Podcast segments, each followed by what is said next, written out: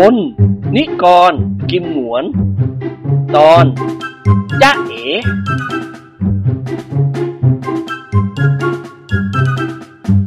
ออกจากเฉลิมกรุงบา นิกรกับกิมหนวนก็ยืนเปรอยู่หน้าศาลาเฉลิมกรุง สองสหายแต่งกายคล้ายคลึงกัน กางเกงขายาวปามบีดสีเทา เสื้อเชิ้ตโปโลแขนสั้นสีขาว ขณะนี้เป็นเวลา 13 นาฬิกา หน้าโรงภาพยนตร์อุ่นหนาฝาข้าง สีเขียวๆแดงๆลานตาไปหมด มันเป็นโปรแกรมของละครคณะหนึ่ง ซึ่งอยู่ในความนิยมของมหาชนกิมหวนมองไปทางห้องตัว๋ว แล้วพูดกับเพื่อนเกอของเขา เฮ้ยดูละครไหมล่ะก่อน เข้าไปนั่งเล่นแก้กุ้ม นิกรสันศีษะ ไม่ไหวว่ะ ร้อนจะตายโหง เข้าไปข้างในเหมือนอยู่ในเตาอบ ไปเที่ยวที่อื่นดีกว่า วันนี้ขอให้การเลี้ยงดูปูเสือแกให้เต็มที่สักวันเถอะวะ อาเสียหัวเราะ มองดูนายการุณวงอย่างแปลกใจ แกมีต้นทุนมาเท่าไหร่ นิกรยกมือตบกระเป๋ากางเกง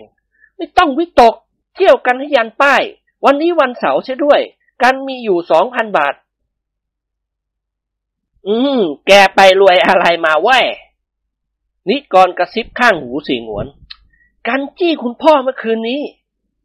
เขาหมายถึงเจ้าคุณปัจจนึกพ่อตาของเขา ห้า ที่เกิดเอะอะกันเมื่อคืนเนี้ยแกดอกหรือ นายจอมทะเลนยักคิ้วแผลบไอ้โม่งที่ปีนเข้าไปในห้องคุณพ่อคือกันเอง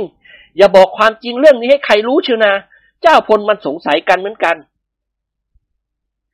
เสียงหวนหัวลอกกาก แกนี่นับถือเลยเผาวะ แกทำยังไงลองเล่าให้กันฟังสิพูดจบกิมหวนก็หันมาเอตโลตำรวจในเครื่องแบบคนหนึ่ง ซึ่งยืนอยู่ข้างๆเขา ฟังอะไรเล่าแล้วกันตำรวจทำหน้าตื่นตื่นเดินเลี่ยงไปทางอื่น นิกรเล่าความจริงให้กิมหนวนทราบอ๋อไม่ยากเย็นอะไรหรอกกันแต่งเครื่องไอ้โมกดำปีนเข้าไปในห้องคุณพ่อตอนห้าทุ่ม ขณะที่ท่านกำลังนับเงินอยู่หน้าตู้เซฟ แล้วกันเอาปืนจ่อท่าน ตะคุบเอาเงินมาปึกหนึ่ง รีบปีนหนีออกทางหน้าต่างฮ่าฮ่า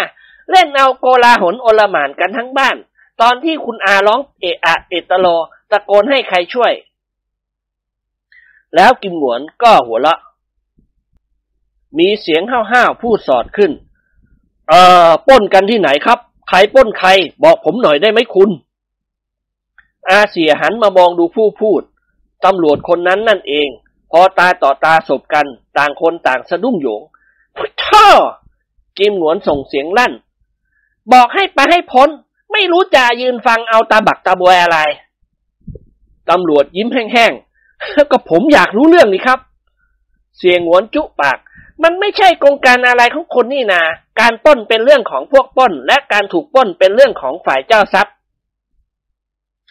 แต่การจับและซ้อมเป็นเรื่องของผมกิมหวนขมวดคิ้วย่น คุณจะจับใครหรือซ้อมใครตามใจคุณเถอะ แต่เรื่องที่เราคุยกันเป็นเรื่องส่วนตัว ฉะนั้นเชิญคุณออกไปห่างๆ ตำรวจค่อยๆ ถอยหลัง พาตัวออกไป เสียงหวนพูดกับนายการุณวงต่อไป แกหยิบมาได้สองพันบาท ทำไมคุณอาท่านบอกว่าไอ้ม่งเอาเงินไปถึงสองหมื่นบาท นิกรหัวเราะตอแหล แกจะไตหาแล้วยังตอแหลอีก ปลาตกน้ำบอกว่าตัวโต เมื่อคืนท่านโพธนาบอกใครๆเขาว่า ถูกไอ้โม่งจี้เอาเงินไปสองหมื่นบาท พอเช้ากลายเป็นสามสี่หมื่นแล้ว ความจริงสองพันบาทเท่านั้นเอง กิมหวนมองดูนายการุณวงด้วยความนับถือ แกนี่สำคัญมากจี้กระทั่งพ่อตา ชะ พ่อตาไม่ใช่พ่อตัวดีกว่า อย่าพูดให้ใครรู้เชียวนา หมู่เนี้ยคุณพ่อร่ำรวยใหญ่ เรียกแปะเจ๊ยคนที่เช่าตึกแถวของท่านรายละสองถึงสามพัน เลยจี้เสียหวานหวานๆไปเถอะไปเที่ยวกัน เสียงหวนอมยิ้ม ไปไหนล่ะ เฮ้นหน้าไปไหนก็ไปช่วยกันผ่านสตังค์ให้หมดสองพันบาทแล้วกลับบ้าน จิมหนวนว่าขาดเจ้าพลไปคนหนึ่งไม่ค่อยสนุก ไปรับมันก่อนละป่านนี้มันยังคงอยู่ที่ห้างพัชราพรหรือไม่เข้าไปโทรศัพท์ในเฉลิมกรุงบาให้มันบึงรถมาที่นี่ นิกรสันศีษะอย่าเลยหงวน ถ้าเจะพลมันรู้ว่าการมีเงินตั้งสองพันบาท มันก็ต้องบอกพ่อตากันว่ากันคือไอ้โม่งเมื่อคืนนี้ เราเที่ยวกันสองคนดีกว่า ให้มันรู้ไปทีเถอะว่า ขาดเจ้าพลไปคนหนึ่งเที่ยวไม่สนุก อะตามใจไปไหนก็ไปการมีเงินติดกระเป๋าอยู่พันกว่า เที่ยวกันให้มหาวินาศกุ้มใจจะตายหงอยู่แล้วเอ๊ะกุ้มใจอะไรอีกล่ะ กุ้มใจในความมั่งมีของกันนะสิ ไม่รู้มันจะรวยไปถึงไหน ใช้เงินเท่าไหร่เท่าไหร่ก็ไม่รู้จักหมด ให้ลากเลือดปีแปดแปดกันมีรายได้ถึงยี่สิบสี่ล้าน ทั้งทั้งที่อยู่ในระหว่างสงครามพ่ออย่าโม้เลย ใครเขาได้ยินเข้าเขาจะหมั่นไส้ กิมหงวนหันมาทางขวา และเห็นตำรวจคนนั้นยืนอ้าปากหวอฟังเขาพูดกับนิกร อาเสียตวาดแวดฟังอะไรไว้พุทท่อไล่ตั้งหลายหนไม่รู้จักไปพลตำรวจผู้นั้นยิ้มแย่ๆเออผมอยากจะถามอะไรคุณสักหน่อย อาเสียพยักหน้า เรื่องอะไร คุณช่วยกรุณาบอกผมหน่อยได้ไหมครับว่า ผมอยู่โรงพักไหน อ้าว กิมหนวนร้องขึ้นดัง ๆ ตัวของคุณเอง คุณยังไม่รู้ว่าอยู่โรงพักไหน ผมเป็นคนอื่นจะตัดสรู้ได้อย่างไงกัน ว่าคุณนี่ท่าจะไม่สบายกระมัง นั่นนะสิครับ ผมป่วยเป็นโรคเส้นประสาทมาเดือนกว่าแล้ว สารวัตรท่านส่งผมไปอยู่โรงพยาบาล เอ่อ โรงพยาบาลอะไร ผมก็ลืมชื่อไปเสียแล้ว หลังคาแดงๆอะครับ อยู่ฝั่งโน้น หมอเขาบอกว่าผมป่วยมาก แต่ผมว่าผมไม่เป็นอะไรเลย แล้วผมก็หนีเข้ามาจากโรงพยาบาลเมื่อตอนเที่ยงนี้เองเอ่อผมไม่รู้จะไปทางไหนหรอกครับ แดดก็ร้อนจัด แต่ว่าถึงแดดจะร้อนยังไง ขอให้ประเทศชายเจริญกันแล้วกัน จริงไหม ผมว่าไทยเรากำลังจะได้เข้าเป็นสมาชิกสหประชาชาติ แต่เรายังนิยมจะดูจำบะกันอยู่ คุณเชื่อไหมว่าสมรรถภาพมันเข้มแข็งของตำรวจ จะทำให้น้ำประปาใสตลอดอาทิตย์ นิกรกับกิมหงวนกืนน้ำลายเอื้อกพร้อมๆกัน น้องชาย นิกรพูดยิ้มยิ้มไปนอนพักผ่อนที่โรงพักเถอะ โถคุยเสียจนน้ำลายเลอะเทอะปาก ผมยังนึกไม่ออกนี่ครับว่า ผมเป็นตำรวจโรงพักไหน เอ๊หรือผมเป็นทหาร มันยังไงกันแน่ อาเสียพยักหน้ากับนิกร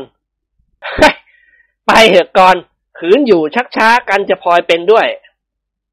สองเกลอหัวเราะขึ้นพร้อม ๆ กัน แล้วพากันเดินไปจากที่นั่น ข้ามฟากถนนไปฝั่งตรงข้าม เสียงใครคนหนึ่งตะโกนเรียกกิมหนวน เสียครับอาเสียครับ กิมหนวนหันมามองดู แล้วเขาก็สะดุ้งโยงกระทาชายคนหนึ่งแต่งกายด้วยเสื้อกางเกงขาดปะกะลุ่งกะลิ่ง สวมหมวกหลุบหน้า เดินเข้ามายกมือไหว้เสียงหวนอย่างนอบน้อม สวัสดีครับเสีย นิกรกล่าวถามเบาๆเฮ้ยญาติแกหรือหลาน กิมหนวนทำคอย่นเฮ้ยไม่ใช่ญาติไว้ขอทานขาประจำของกัน เคยไปขอที่ห้างเป็นกิจวัตรประจำวัน คล้ายกับว่ากันเป็นลูกหนี้มัน พูดจบก็หันมาทางนายกยาจกทาลึ่งมาเรียกข้าทำไม บุรุษผู้มีอาชีพในทางพิกขาจารยิ้มให้มหาเศรษฐี ได้โปรดนะครับ จิมหงวนพูดขัดขึ้นทันที โปรดตะบักตะบวยอะไรเล่า เมื่อเช้าก็ให้แล้วห้าบาท ถูกแล้วครับ แต่ผมจะขอความกรุณาอาเซียเบิกล่วงหน้าสักหนึ่งเดือน คือหนึ่งร้อยห้าสิบาท ผมจะไปหัวเมืองครับ อาเสียทำตาปริบๆ ยกมือเท้าสเอวมองดูเจ้าขอทาน นี่แกเข้าใจว่าฉันเป็นลูกหนี้แกอย่างนั้นเหรอ แกเห็นฉันเคยให้แกทุกๆวันวันละห้าบาท แกก็ถือว่าเป็นความจำเป็นที่ฉันจะต้องจ่ายให้แกทุกวัน ถึงกับทะลึ่งเบิกล่วงหน้าสามเดือน ไป ไปให้พ้นเลยเดี๋ยวเตะไปหา กระยาจกอมยิ้ม ยกมือไหว้ปลกปลกกรุณาคนอยากจนเถอะครับ เมียผมเขาอยู่พิษณุโลก พาแม่ย้ายกับลูกไปเปิดสาขาขอทานที่นั่น เขาโทรเลขบอกมาว่าเขาเจ็บหนัก ผมจะต้องขึ้นไปเยี่ยมเขา อาเซียก็ได้ชื่อว่าเป็นผู้มีเมตตากรุณาคนจน ให้ผมเบิกล่วงหน้าสักเดือนเถอะครับ กิมหวนสั่นศีรษะช้าๆ ฉันแปลกใจเหลือเกิน มนุษย์ผู้ชายอย่างแกยังหนุ่มแน่น ร่างกายแข็งแรง ทำไมไม่หางานทำเอาแต่เที่ยวขอทานเขา นายขอทานหัวเราะอีกครั้งหนึ่งโธ่อาเสียครับ คนไม่มีความรู้อย่างผมถ้าทำงาน มันก็ต้องแบกหาม มีรายได้วันหนึ่งอย่างมากสองสามบาท พอกินเมื่อไหร่ล่ะครับ นิกรเสริมขึ้น แกมีน้อยแกก็ใช้น้อยสิวะ วันหนึ่งสองสามบาท มันควรจะพอ โอ้ยไม่พอแล้วครับ คุณคิดดูสิครับ โอเลี้ยงวันละห้าแก้ว ค่าอาหารของผมเมื่อหนึ่งลาหกบาท ค่ารถสามล้อไปขอทานตามบ้านขาประจำอีกวันหนึ่งตกสิบสองบาท ค่าบุหรี่เนวีคัดสองซองสิบบาท วันหนึ่งอย่างน้อยผมต้องใช้เงินห้าสิบบาท สองสหายกืนน้ำลายเอื้อกพร้อมๆกัน กินหงวนว่า แกมีรายได้จากการขอทานวันละเท่าไหร่วะ ชายขอทานนิ่งนึกแล้วหกสิบบาทครับ ที่เรียนกับอาเสียตามจำนวนเนี่ยหมายถึงขาประจำของผม ล้วนแต่อาเสียกระเป๋าหนักทั้งนั้น ผมได้คนละห้าบาทต่อวันเป็นประจำ ส่วนการขอปีกย่อยผมไม่ได้คิด อาเสียอดหัวเราะไม่ได้ รายได้ของแกงงามมากทีเดียว พยายามเป็นขอทานเรื่อยๆไปก็แล้วกัน ครับ อาชีพของผมมั่นคงดีมาก ภาษีก็ไม่ต้องเสีย แต่งตัวยังไงก็ได้ทำงานเพียงวันละห้าหกชั่วโมงเท่านั้น พอเย็นกลับบ้านอาบน้ำอาบท่าผัดเปลี่ยนเครื่องแต่งตัวใหม่ แต่งตัวออกเที่ยว ดูหนังบ้างดูละครบ้างอ่ากรุณาจ่ายให้ผมล่วงหน้าสักเดือนนะครับอาเสีย กิมหวนถอนหายใจเบาๆ แกนี่มันกวนใจฉันมาก พูดจบก็ล้วงกระเป๋าหยิบซองธนบัตรออกมา ส่งธนบัตรราคาหนึ่งร้อยบาทหนึ่งฉบับให้เจ้าขอทานอ้าวเอาไปไอ้เวนโธ่ให้ผมอีกห้าสิบบาทสิวะ ไม่มีไว้ อาเสียดุมีแต่ใบละร้อย ให้แกฉันก็ขาดทุนอีกห้าสิบไม่เป็นไรครับเสีย ผมมีทอน แล้วเขาก็ล้วงกระเป๋ากางเกงหยิบธนบัตรราคาต่างๆ ปึกเบ้อเริ่มออกมา เป็นจำนวนเงินไม่ต่ำกว่าห้าร้อยบาท อาเสียส่งธนบัตรใบละร้อยบาทให้อีกหนึ่งฉบับ เจ้าขอทานทอนให้เขาห้าสิบบาท ล้วงกระเป๋าเสื้อเชิ้ตหยิบซองบุหรี่เนวีคัตกับไม้ขีดไฟออกมาเออเชิญสูบบุหรี่สิครับ จิมหวนกับนิกรดึงมาจากมือขอทานคนละมวล ชายขอทานรีบจุดไม่ขีดให้ ขอบใจ นิกรพูดยิ้มยิ้ม แกเป็นขอทานบรรดาศักดิ์ที่มีความเป็นอยู่สูงมาก ฉันอยากเป็นแกบ้างแล้วล่ะ อ๋อ อย่าเลยครับ คุณเป็นอาเสียสบายกว่าผมเป็นกอง พูดจบเขาก็กระพุ่มมือไหว้นิกรกับกิมหวน ผมลาแล้วครับ สองเกลอพยักหน้าแทนการรับไหว้ เจ้าขอทานตะโกนเรียกสามล้อคันหนึ่ง ก้าวขึ้นนั่งโดยไม่ถามราคา บอกคนรถให้ขี่ไปทางสามยอดกิมหงวนคลางเบาๆ คนเรานี่ถ้าหากินถูกช่อง แม้แต่จะเป็นขอทานมันก็สบายดีเหมือนกัน นิกรพยักหน้าเห็นพ้องด้วย เฮ้ย เอาเหรอเราเป็นขอทานกันบ้าง เริ่มต้นเดี๋ยวนี้แหละ อาเสียหัวเราะ ให้ยังก่อนไว้สองสหายหัวเราะขึ้นพร้อม ๆกัน นายการุณวงศ์จูงมือกิมหงวนพาเดินต่อไป และซื้อฝรั่งดองที่หน้าร้านถ่ายรูปแห่งหนึ่ง กิมหงวนเลี่ยงมาดูรูปในตู้โชว์ เขานึกอยากจะถ่ายรูปขึ้นมาบ้าง พอนิกรถือห่อฝรั่งเดินมายืนข้างเขา อาเสียก็พูดขึ้น เฮ้ย แกกับกันถ่ายรูปคู่กันสักทีเถอะวะ ตั้งแต่เป็นเพื่อนกันไม่เคยถ่ายคู่กันเลย นิกรสั่นศีรษะไม่ดีหรอก ชักรูปแล้วอายุสั้น กิมหงวนอมยิ้ม คว้าแขนนิกรพาเข้าไปในร้านถ่ายรูป เจ๊กลูกจ้างในร้านรีบลุกขึ้นยืนต้อนรับเขา เชิญให้ขึ้นไปชั้นบน เจ๊กถ่ายรูปกำลังนั่งแต่งกระจกอยู่ที่โต๊ะทำงาน นายช่างได้ยินเสียงฝีเท้าสองสหายก็เงยหน้าขึ้นมองดู อ่า เชิญครับคุณ เขาพูดไทยอย่างชัดเจน นิกรกิมหงวนเข้ามายืนข้างโต๊ะ นายการุณวงเอ่ยขึ้นว่าต้องการถ่ายรูปขนาดโปสการ์ด ราคาไม่ต้องพูดถึงถ่ายให้สวยๆก็แล้วกัน นายช่างลุกขึ้นยืน ได้ครับ เชิญคุณนั่งดูรูปในอัลบั้มไปพังๆก่อน ผมจะเตรียมกระจกสำหรับถ่ายรูปคุณเดี๋ยวนี้ ดีแล้วเท่าแก่กิมหงวนพูดยิ้มยิ้มๆเร็วๆหน่อยจ้ะร้อนเหลือเกินอ๋อคุณร้อนหรือครับอย่างนั้นผมจะสั่งโอเลี้ยงมาให้ นิกรยิ้มแป้น เท่าแก่ใจดีมาก สั่งโอเลี้ยงมาต้อนรับลูกค้า ครับ ไม่เป็นไรครับ คุณจะรับประทานโอเลี้ยงหรือไอศครีม นิกรว่า เอาโอเลี้ยงดีกว่า ไอศครีมว่าเพิ่งกินมาจากเฉลิมกรุงประเดี๋ยวนี้เอง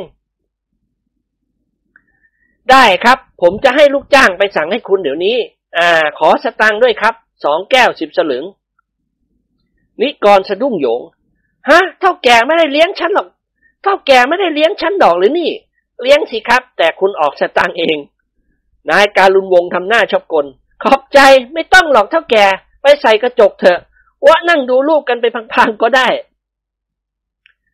เจ้าของร้านถ่ายรูปยิ้มให้เขา เดินเข้าไปในห้องมืดทางขวามือ นิกรกับกิมหงวนเข้ามานั่งบนโซฟาตัวเดียวกัน นิกรหยิบสมุดอัลบั้มขึ้นดู ในสมุดมีรูปถ่ายของผู้ที่มาถ่ายรูปที่นี่ และส่วนมากเป็นผู้หญิงสาวๆ บางคนก็ยิ้มอย่างเก๋ บางคนยืนยิ้มทำแม่งทำแม่ง วางท่าต่างๆกันตามแต่อัธยาศัย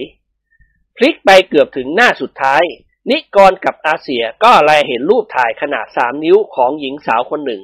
ซึ่งกำลังโปรยยิ้มอย่างน่ารัก หล่อนสวยราวกับหยาดฟ้ามาดิน ในตากลมโตปากนิดจมูกหน่อย เขาหน้าบอกความเป็นผู้ดีมีสกุล สวมเสื้อคอปกเรียบๆกิมหวนจุ๊บปาก แม่เจ้า สวยบรรลัยจักเลย นิกรขมวดคิ้วย่น สวยยังไงวะ สวยบรรลัยจัก โลกจะมาฆ่ากันเพราะความสวยของเธอน่ะสิอ๋อให้แล้วเสียงหวนก็ยกมือขวากุมหน้าอกก่อนกันถูกสอนกรรมเทพเข้าให้แล้ว แต่กันถูกก่อนแก พอเห็นลูกแวบเดียวกันก็นึกรักหล่อนทันที แล้วนิกรก็ดัดเสียงพูดเป็นนาตะดนตรี ชาลอยจะเป็นนางไม้จำแรงตัวมาถ่ายรูปเป็นแน่ หรือไม่ก็ต้องเป็นลูกพระยามหากษัตริย์เฮ้ยเฮ้ยเฮ้ยร้านถ่ายรูปไว้ไม่ใช่บ้านเรา นิกรหัวเลาะมองดูแม่เทพธิดาอีก พยายามแกะมันออกมาจะให้หลุด ออกมาจากอัลบั้มเพื่อจะยึดไว้เป็นกรรมสิทธิ์ แต่ก็แกะไม่ออก เพราะด้านหลังทากาไว้ เจ้าของร้านถ่ายรูปทุกแห่งมักจะทำอย่างนี้ เพราะมีนักเลงดีขโมยแกะรูปเอาไปบ่อย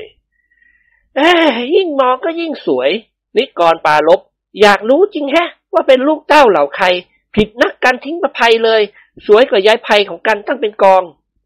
กินหวนถอนหายใจเบาๆฮ่าแกกับกันน่ากลัวจะอยู่ร่วมโลกกันไม่ได้ พูดจบจิมหวนก็ล้วงกระเป๋ากางเกงหยิบปืนพกออกมา เจ้าก่อนกันขอให้แกเลิกเสน่หาผู้หญิงในรูปนี้ เพราะหล่อนเป็นดวงใจของกัน นายการุณวงศ์หยิบปืนพกในกระเป๋าของเขาออกมาถือบ้าง แกไม่ใช่พ่อกันนี่หว่า อ้าว ขอร้องกันดีๆ ไม่เชื่อ ก็ยิงกันเท่านั้นแหละ สองสหายผุดลุกขึ้นยืนพร้อมๆกัน ถอยหลังออกห่างจากกัน ได้สิงวน ระวัง ถ้ากันนับสามเราจะต้องยิงกันทันที ใครถูกยิงตายคนนั้นเป็นฝ่ายแพ้ ไม่มีสิทธิ์ยุ่งเกี่ยวกับผู้หญิงคนนี้ กิมหงวนพยักหน้า ยุติธรรมดีมาก เอาหรือยังล่ะ กันพร้อมแล้ว ต่างคนต่างยืนคุมเชิงกัน นิกรนับขึ้นดังๆหนึ่งสองเท่าแก่หรือนายช่างถ่ายรูปถือกระจกเดินออกมาจากห้องมืด พอแลเห็นสองสหายยืนจังก้า เตรียมจะประหัตประหารกันด้วยปืนพก นายช่างก็ร้องขึ้นสุดเสียงไอ้ย่าอย่าครับประเดี๋ยวร้านผมเจ๊งนิกรกับกิมหงวนต่างเก็บปืนพกใส่กระเป๋า แล้วอาเสียก็อธิบายให้ทราบ ไม่มีอะไรหรอกเท่าแก่ เราล้อกันเล่นอย่างนี้เสมอ นายช่างกืนน้ำลายเอือกอ่า คุณจะถ่ายหรือยังครับ นายการุณวงสันศีรษะ ขอบใจเท่าแก่ว่าถ่ายมาจากบ้านเรียบร้อยแล้ว เจ้าของร้านถ่ายรูปยิ้มเฟื่อนๆถ่ายรูปครับ ไม่ใช่ถ่ายท้องอ๋อเอาสินิกรพูดพางหัวเราะพาง เชิญมานี่เดี๋ยวเท่าแก่ว่าอยากจะถามอะไรสักหน่อย นายช่างเดินมาที่โต๊ะ อะไรครับ นิกรชี้มือลงไปที่รูปถ่ายของแม่เทพธิดา เท่าแก่รู้จักไหม เจ้าของรูปนี้คือใคร บ้านช่องอยู่ที่ไหน ช่างถ่ายรูปพยักหน้าช้าๆ อ๋อ รู้จักสิครับ เขาเป็นขาประจำของผม ถ่ายรูปทุกๆเดือน เป็นลูกเจ้าคุณครับ บ้านอยู่ทางสาลาแดง เจ้าคุณเคยเรียกผมไปถ่ายรูปท่านที่บ้านกิมหนวนถามขึ้นโดยเร็ว เจ้าคุณอะไรเท่าแก่ แล้วก็เจ้าของรูปนี่ชื่ออะไร บอกฉันหน่อยเถอะไหวละนายช่างอมยิ้ม เจ้าคุณสีครับ สีอะไรอีกผมไม่ทราบ ส่วนคุณคนนี้ชื่อคุณธาดา แม่ว่าให้กิมหวนอุทาน หันมาทางนิกร ชื่อคล้องกับกันเปียบเชียวนิกรหัวเราะ ชื่อผมแกน่ะคล้องกับใครๆทั้งนั้นแหละ แม้กระทั่งไอ้บ๊อบที่บ้าน แล้วนิกรก็หันมาพูดกับเจ้าของร้าน เท่าแก่บอกฉันอีกนิดเถอะ บ้านเจ้าคุณสีอยู่สารแดงตอนไหน อยู่ในซอยหนึ่งครับ นิกรนิ่งนึก ตอกข้างบ้านเจ้าพญายมราชใช่ไหม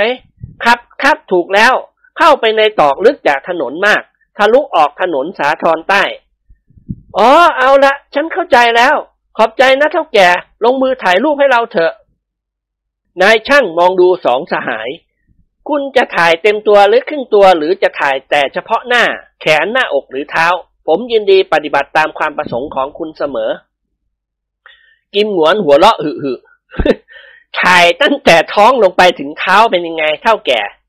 อ๋อได้ครับ เป็นปริศนาชวนคิดดีเหมือนกัน คุณส่งไปให้เพื่อนคุณให้เขาทายเอาเองว่าเจ้าของรูปคือใคร แต่ว่าเอาอย่างนี้ไม่ดีหรือครับ ถ่ายแบบล่องหนนิกรชักสงสัย ฮะ เป็นยังไงเถ้าแก่ ติดแต่ background ครับ มองไม่เห็นตัวอ๋ออย่าเลยเถ้าแก่ เอาติดตัวด้วยดีกว่า ครับได้ครับครั้นแล้วนายช่างถ่ายรูปก็นำชายหนุ่มทั้งสองไปทางที่สำหรับถ่ายรูป นิกรกับกิมหงวน ยืนเคียงคู่กันอย่างสง่าผ่าเผย เบื้องหลังของเขาเป็นฉากท้องฟ้า เท่าแก่จัดแจงเปิดไฟลาวหรือไฟฉายส่องไปที่หน้าสองเกลอ แล้วเขาก็เดินมาที่กล้องเตรียมถ่ายภาพ ตรวจสอบระยะให้แน่นอน ยิ้มหน่อยครับ คุณคนสูงก้มหน้าหน่อยอ้าวคุณคนเตี้ย ยิ้มมากไปน่าเกลียดครับ ดูเป็นแยกเขี้ยวไป คุณสูงกดไหล่ขวาลงอีกนิด คุณเตี้ยทำตาโตเกินไปหลีตาลงอีกนิด กิมหวนหัวเราะว่าชื่อกิมหวนไม่ใช่ชื่อสูง เพื่อนว่าชื่อนี้ก่อน ครับครับขอบคุณ ระวังนะครับ อย่าดุกดิกตามองกล้องนี่ ว่าคุณนิกรแลบลิ้นออกมาทำไม ยืนนิ่งๆสิครับ นิกรกับอาเซียอดยุกยิกไม่ได้ เท่าแก่ช่างภาพยกมือเกาศีรษะอย่างอิดหนาละอาใจ ถึงกับบ่นพึมพำออกมาว่า ถ่ายรูปเด็กยังง่ายกว่านี้ ตั้งสิบนาที นายช่างยังไม่กล้าเปิดกล้อง เพราะสองสหายไม่ยอมยืนนิ่งเฉยทำหน้าตาลอกแลกตลอดเวลา เท่าแก่ชักฉิวเดินไปที่โต๊ะ หยิบกระดิ่งใบเล็ก ๆ ใบหนึ่งกลับมาที่กล้อง เฮ้ยอหนูมองดูทางนี้ แล้วเขาก็เขย่ากระดิ่ง ความคิดของเท่าแก่ได้ผลมาก จิมหวนกับนิกรจ้องตาเขม็งมองดูกระดิ่ง ซึ่งเท่าแก่เขย่าอยู่ข้างปากกล้อง นิกรอ้าปากหวอ ส่วนอาเสียยิ้มเล็กน้อย ช่างภาพรีบเปิดปากกล้อง นับในใจหนึ่งสองสามแล้วปิดกล้อง ถอนหายใจโล่งอก เสร็จแล้วครับ ว้า แย่ผมถ่ายรูปลิงที่เขาดินยังง่ายกว่ารูปคุณสองคนอีก กิมหวนหัวเลาะกากก็ลิงมันง่อไม่มีความคิดพอที่จะแกล้งช่างถ่ายรูปนี่นะเท่าแก่ ช่างถ่ายรูปทำตาปริบๆอ้าวคุณสองคนแกล้งทำยุกยิกให้ผมหัวเสียเล่นอย่างนั้นเหรอนิกรพยักหน้า ถูกแล้วเท่าแก่ นี่ยังดีนะที่ฉันมีธุระจะต้องรีบไป ไม่อย่างนั้นอีกสองชั่วโมงเท่าแก่ก็ยังถ่ายรูปฉันยังไม่เสร็จ เท่าแก่อมยิ้ม อืม ถ้าผมโดนลูกค้าอย่างคุณวันละสามสี่ลาย ผมเห็นจะต้องเลิกตั้งร้านถ่ายรูป หาเต้าหวยขายดีกว่า พูดจบเขาก็หัวเราะ วันจันทร์คุณมาดูกรุ๊ปได้นะครับ จินหงวนว่า ไม่ต้องดูหรอกเท่าแก่ ยังไงยังไงใช้ได้ทั้งนั้น อ่า ลาก่อนแล้วนะ เดี๋ยวครับ คุณต้องวางมัดจำก่อนตามธรรมเนียม ไม่เชื่อเกียรติยศฉันหรือนี่ เชื่อครับแต่ไม่ไว้ใจ เขาพูดหน้าตาเฉย นิกรล้วงกระเป๋าหยิบซองธนบัตรออกมาอ่าเอาเท่าไหร่ล่ะยี่สิบบาทก็พอครับ นายการลุงวงส่งธนบัตรราคายี่สิบบาทฉบับหนึ่ง ให้นายช่างถ่ายรูป ขอใบรับรองให้ฉันด้วย ฉันจะได้ให้คนใช้ของฉันมาเอา เท่าแก่เดินไปที่โต๊ะทำงาน นั่งลงเขียนใบสำคัญให้สองสหายไว้เป็นหลักฐาน นิกรเลี่ยงมาดูสมุดอัลบั้มเพื่อฆ่าเวลา เมื่อได้รับใบสำคัญเรียบร้อยแล้ว สองสหายก็ล่ำลาเจ้าของบ้าน พากันเดินลงบันไดไป ออกมายืนเตรอยู่หน้าร้าน นิกรล้วงกระเป๋ากางเกงหยิบรูปถ่ายของแม่เทพธิดาออกมาให้กินหนวนดู อาเสียสะดุ้งโยง เฮ้ย แกขโมย นิกรจุปาก ไม่ได้ขโมย หยิบเอาเฉยๆอย่าเอ็ดไปนะ่ะ จิมหนวนติดเนื้อต้องใจหญิงสาวเจ้าของรูปถ่ายนี้มาก หล่อนสวยสะอาดบาดใจยิ่งนัก อาเสียกับนิกรต่างมีหัวใจตรงกันเฮ้ไปเที่ยวบ้านแม่ทาดากันดีไหมก่อน นิกรนิ่งตึกตอง เรารู้จักหลอนเมื่อไหร่เล่าขืนพวดพาดเข้าไปก็กระบาลแยกเท่านั้น เจ้าคุณสีท่านพ่อของทาดา ถึงแม้กันไม่รู้จักและไม่เคยเห็นหน้า กันก็ทายได้ว่าท่านดุชิบหายเลย ยิ้มหวนหัวละแกรู้ได้อย่างไงวะ รู้สินะพ่อที่มีลูกสาวสวยดุทุกคน ไม่ต้องดูอื่นดูไกลหรอก ดูพ่อตาของกันอีตาเจ้าคุณปัจจนึกหัวเหม่งก็แล้วกัน ก่อนที่กันจะแต่งงานกับประภัย การต้องเสี่ยงกับอันตรายร้อยแปดในที่สุดก็เข้ารอยกันติด อาเสียมองดูลูกแม่เทพธิดาในมือของเขา เราไปให้รู้จักบ้านเจ้าคุณสีก่อนก็แล้วกัน ทีหลังค่อยหาโอกาสเข้าไปในบ้านดีไหมล่ะ นั่งรถสามล้อไป คราวนี้นิกรพยักหน้าเห็นพ้องด้วย เออ ไปก็ไป กันอยากเห็นตัวจริงคุณทาดามาก คิดว่าคงสวยกว่ารูปถ่าย กิมหวนผิวปากเบาๆ ยกมือเท้าสะเอว มองดูหน้าเพื่อนเกอของเขา แกกับกันทำไมถึงเกิดมีหัวใจตรงกันไว้ นั่นน่ะสิ เอางี้ดีกว่าหวน เราเพื่อนกันเราอยากฆ่ากันตายเพราะผู้หญิงคนนี้เลย เราจะต้องถือว่าผู้หญิงคือดอกไม้ ใครเด็ดได้ก่อนก็เป็นโชคของคนนั้น โอเค แล้วอาเสียก็ยื่นมือให้นิกรจับจำไว้ว่าเราจะไม่กัดกันหรือฟัดกันเพราะผู้หญิงคนนี้ ไปแว่ไม่เห็นหน้าเห็นหลังคาบ้านก็ยังชื่นใจสองสหายพากันลงมาจากบาทวิถี กินหนวนเรียกรถสามล้อคันหนึ่งให้หยุด พี่ชายไปสาลาแดงเอาเท่าไหร่ สาลาแดงหรือครับ วนคำเบาๆ นิ่งนึกอยู่ในราวห้านาที ขอสิบบาทก็แล้วกันครับ นิกรลืมตาโพลงฮะ ไม่หนักไปหรือพี่ชายโธ่เดี๋ยวนี้อะไรอะไรมันก็แพงครับ พวกข้าราชการท่านมีเงินเพิ่มในยามสงคราม พวกผมกรรมกรก็ต้องขึ้นราคากับผู้โดยสาร ข้าวสารถังละสิบหกบาทแล้วนะครับ อีกไม่ช้าก็ถึงถังละร้อยกิมหนวนฉุดมือนิกรขึ้นไปนั่งบนรถ เออไปไปพี่ชาย หรือจะเรียกราคาสักเท่าไหร่ว่าไม่ตำหนิหรือหรอก เพราะอ้วเห็นใจเลยไม่มีใครที่จะช่วยทำให้ข้าวของมีราคาถูกลงได้ นับวันมีแต่จะแพงขึ้น จักรยานสามล้อ พาสองสหายมุ่งตรงไปทางสาลาแดง กิมหนวนกับนิกรคุยกันจ้อ เรื่องที่คุยกันก็คือเรื่องทาดานั่นเองจากการสืบสวนของสองสหายได้ความว่า ทาดาวุฒิไกรเป็นธิดาสุดสวัสดคนเดียวของพระยาศรีวิสิทธธรรมทาดา ข้าราชการบำนาญ สังกัดกระทรวงยุติธรรม มีฐานะมั่งคั่งคนหนึ่งในตำบลสาลาแดง บ้านเจ้าคุณศรีวิสิทธิ์อยู่ในตอกสาลาแดงซอยหนึ่ง บ้านวุฒิไกรใหญ่โตกว้างขวาง ตัวตึกทันสมัย สิ่งปลูกสร้างในเขตบ้านงดงามมาก กิมหนวนกับนิกรได้เห็นหน้าทาดาแวบหนึ่ง ขณะที่หล่อนเดินออกมาหน้ามุกชั้นบนของตัวตึก สองเกลอยืนอยู่นอกรั้วบ้าน ต่างตกตะลึงพึงเพลิดไปตามกัน ทาดาทั้งสวยและทั้งเก๋ กิมหงวนจำได้ว่าได้เห็นหล่อนเพียงสิบวินาทีเท่านั้นเอง สองสหายกลับมาบ้านก็ปรึกษาหารือกันเงียบๆ เพื่อหาโอกาสติดต่อกับทาดา ไม่ได้แพร่งพรายเรื่องนี้ให้ใครทราบเลย แม้กระทั่งด็อกเตอร์ดิเรกกับพล ตอนสายวันอาทิตย์ ที่บ้านพัชราภรณ์ นิกรกับเสี่ยหงวนนั่งสนทนากันเงียบๆ อยู่ในห้องโถงตามลำพัง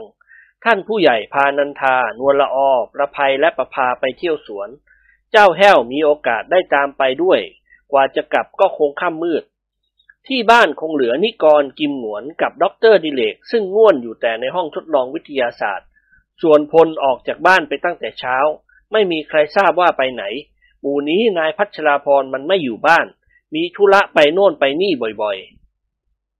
ๆเฮ้ยเราจะทำยังไงดีวะถึงจะได้รู้จักกับทาดาและได้อยู่ใกล้ชิดกับหลอน กิมหนวนพูดกับนิกร ไม่ยากปัญหายาปากคอกเช่นนี้ อาเสียลืมตาโพลงเออทำไงอะ นายจอมทะเลนสั่นศีรษะ ไม่รู้ กิมหนวนผลักหน้านิกรเต็มแรง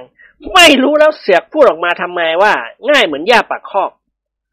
นายการุณวงหัวเราะรู้นะไม่ยากเย็นอะไรหรอก เอางี้ก็แล้วกัน แกกับกันสองคนไปสมัครเป็นคนใช้ในบ้านเจ้าคุณสีฮ่ามันจะยุ่งกันใหญ่กระมัง ถ้ากลัวยุ่งเราก็ไม่มีหวังได้ติดต่อหรือรู้จักกับคุณทาดา อาเสียนิ่งคิด เออ จริงแว่อะตกลง นิกรมองดูเสียงหวนอย่างแปลกใจ เอ้าทำไมถึงตกลงง่ายนักล่ะ อ๋อ คนอย่างกันไม่เหมือนคนอื่น กันตัดสินใจเร็วที่สุด เอาก็เอา ไม่เอาก็ไม่เอา เป็นอันตกลงตามที่แกเสนอมา คือไปสมัครเป็นคนใช้บ้านเจ้าคุณสี นิกรสันศีรษะ กันไม่เอาไว้อยู่ดีๆ ไปให้เขาจิกหัวใช้ ว้ากิมหวนเอตโล แกเป็นคนออกความเห็นแล้วไม่ตกลงมีอย่างเหรอ ต้องเอา ไม่เอาไม่ได้ ไปบ้านเจ้าคุณสีเดี๋ยวนี้แหละ หาเสื้อกางเกงเก่าๆนุ่งข้าวโคละชุด ไปกราบไหว้ท่าน บอกว่าเราเป็นคนจนไร้ญาติพี่น้อง ขอพึ่งบุญบารมีท่าน ต่อจากนั้นก็เป็นเรื่องของเราที่จะดำเนินลูกไม้ทำให้คุณทารารักเรา ใครดีก็เป็นโชคของคนนั้น นายการุณวงยิ้มแป้น เอาเอาเว้ยตกลงไปก็ไป วันนี้เป็นวันอาทิตย์ ท่านเจ้าคุณและคุณธาดาคงอยู่บ้าน สนุกดีเหมือนกัน เราเคยเป็นแต่เจ้านายเขาลองไปเป็นขี้ข้าเขาดูบ้าง สองสหายลุกขึ้นยืน กิมหงวนยืนนิ่งอึ้งไปสักครู่ กันจะเอาเสื้อกางเกงเก่าๆที่ไหนนุ่งดีวะเอาของเจ้าแปลกสิวะ ตัวมันสูงขนาดเดียวกับแก เออจริง พูดจบสองสหายก็เดินออกมาทางหลังตึก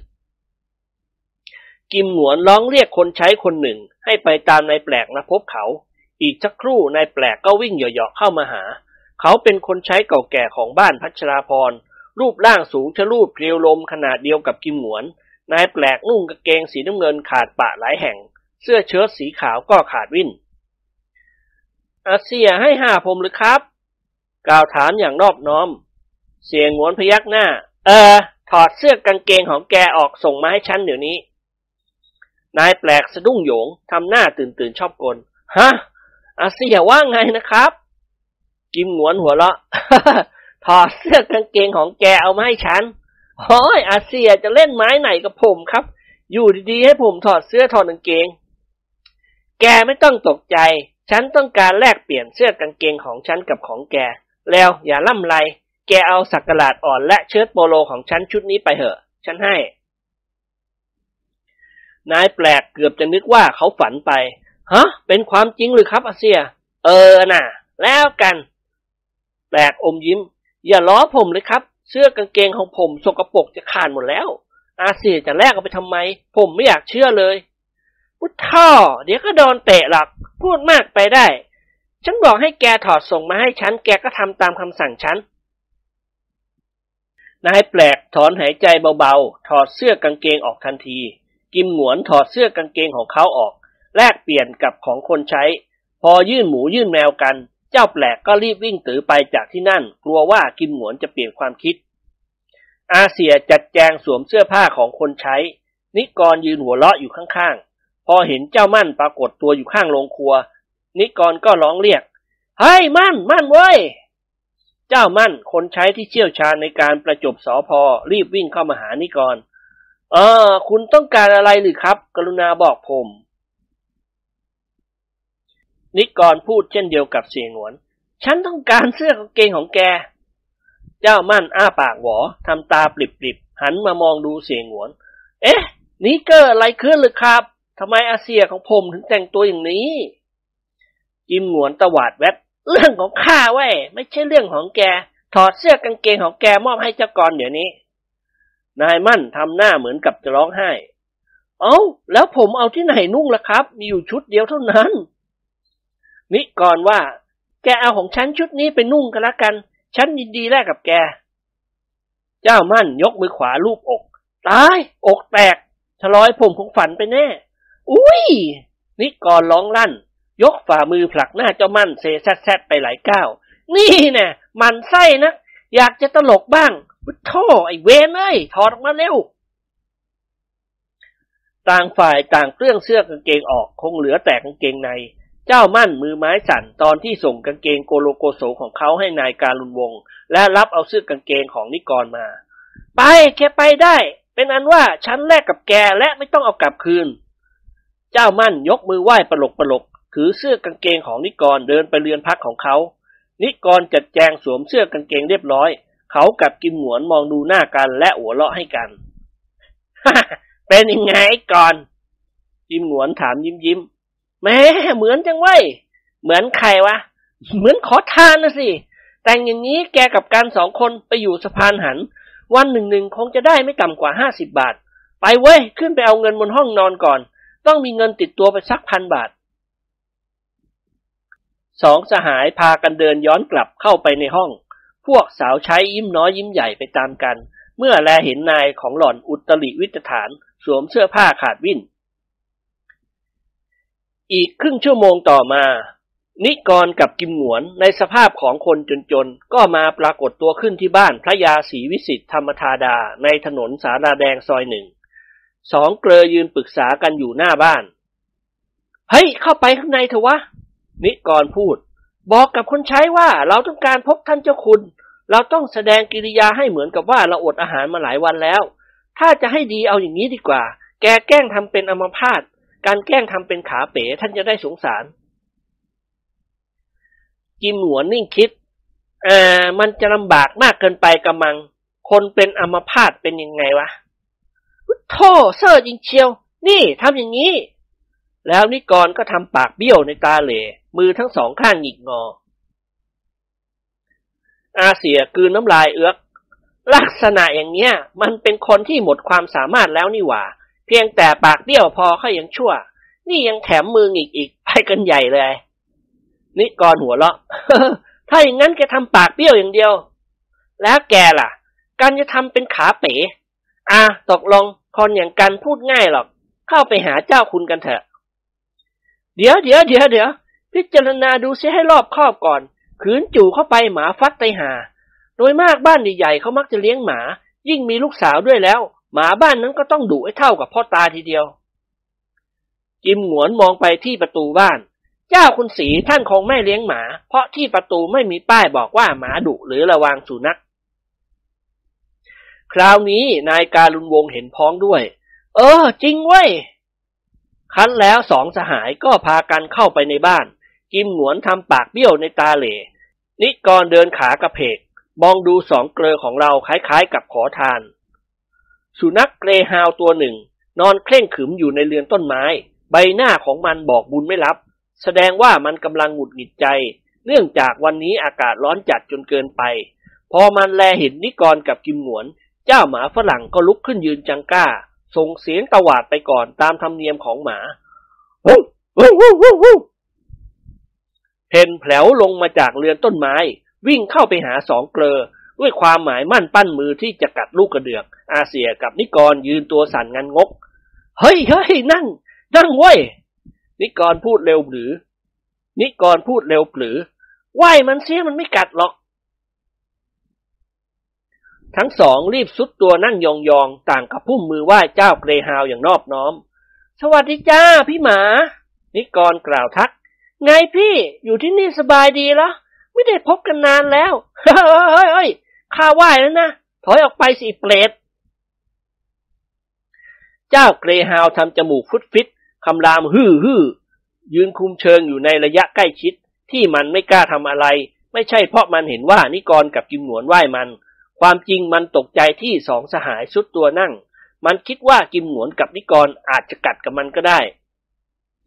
หญิงสาวคนหนึ่งนวยนาดออกมาจากเรือนต้นไม้ หล่อนคือทาดาวุฒิไกร ทิดาของเจ้าคุณศรีนั่นเอง ทาดาเบื่อความร้อนอบอ้าว จึงลงมานั่งพักผ่อนในเรือนต้นไม้ หล่อนนุ่งกางเกงแพรจีนสีฟ้าอ่อน สวมเสื้อแพรคอปกสีเหลือง ดวงหน้างามชะแลมแช่มช้อย มิกกี้ มานี่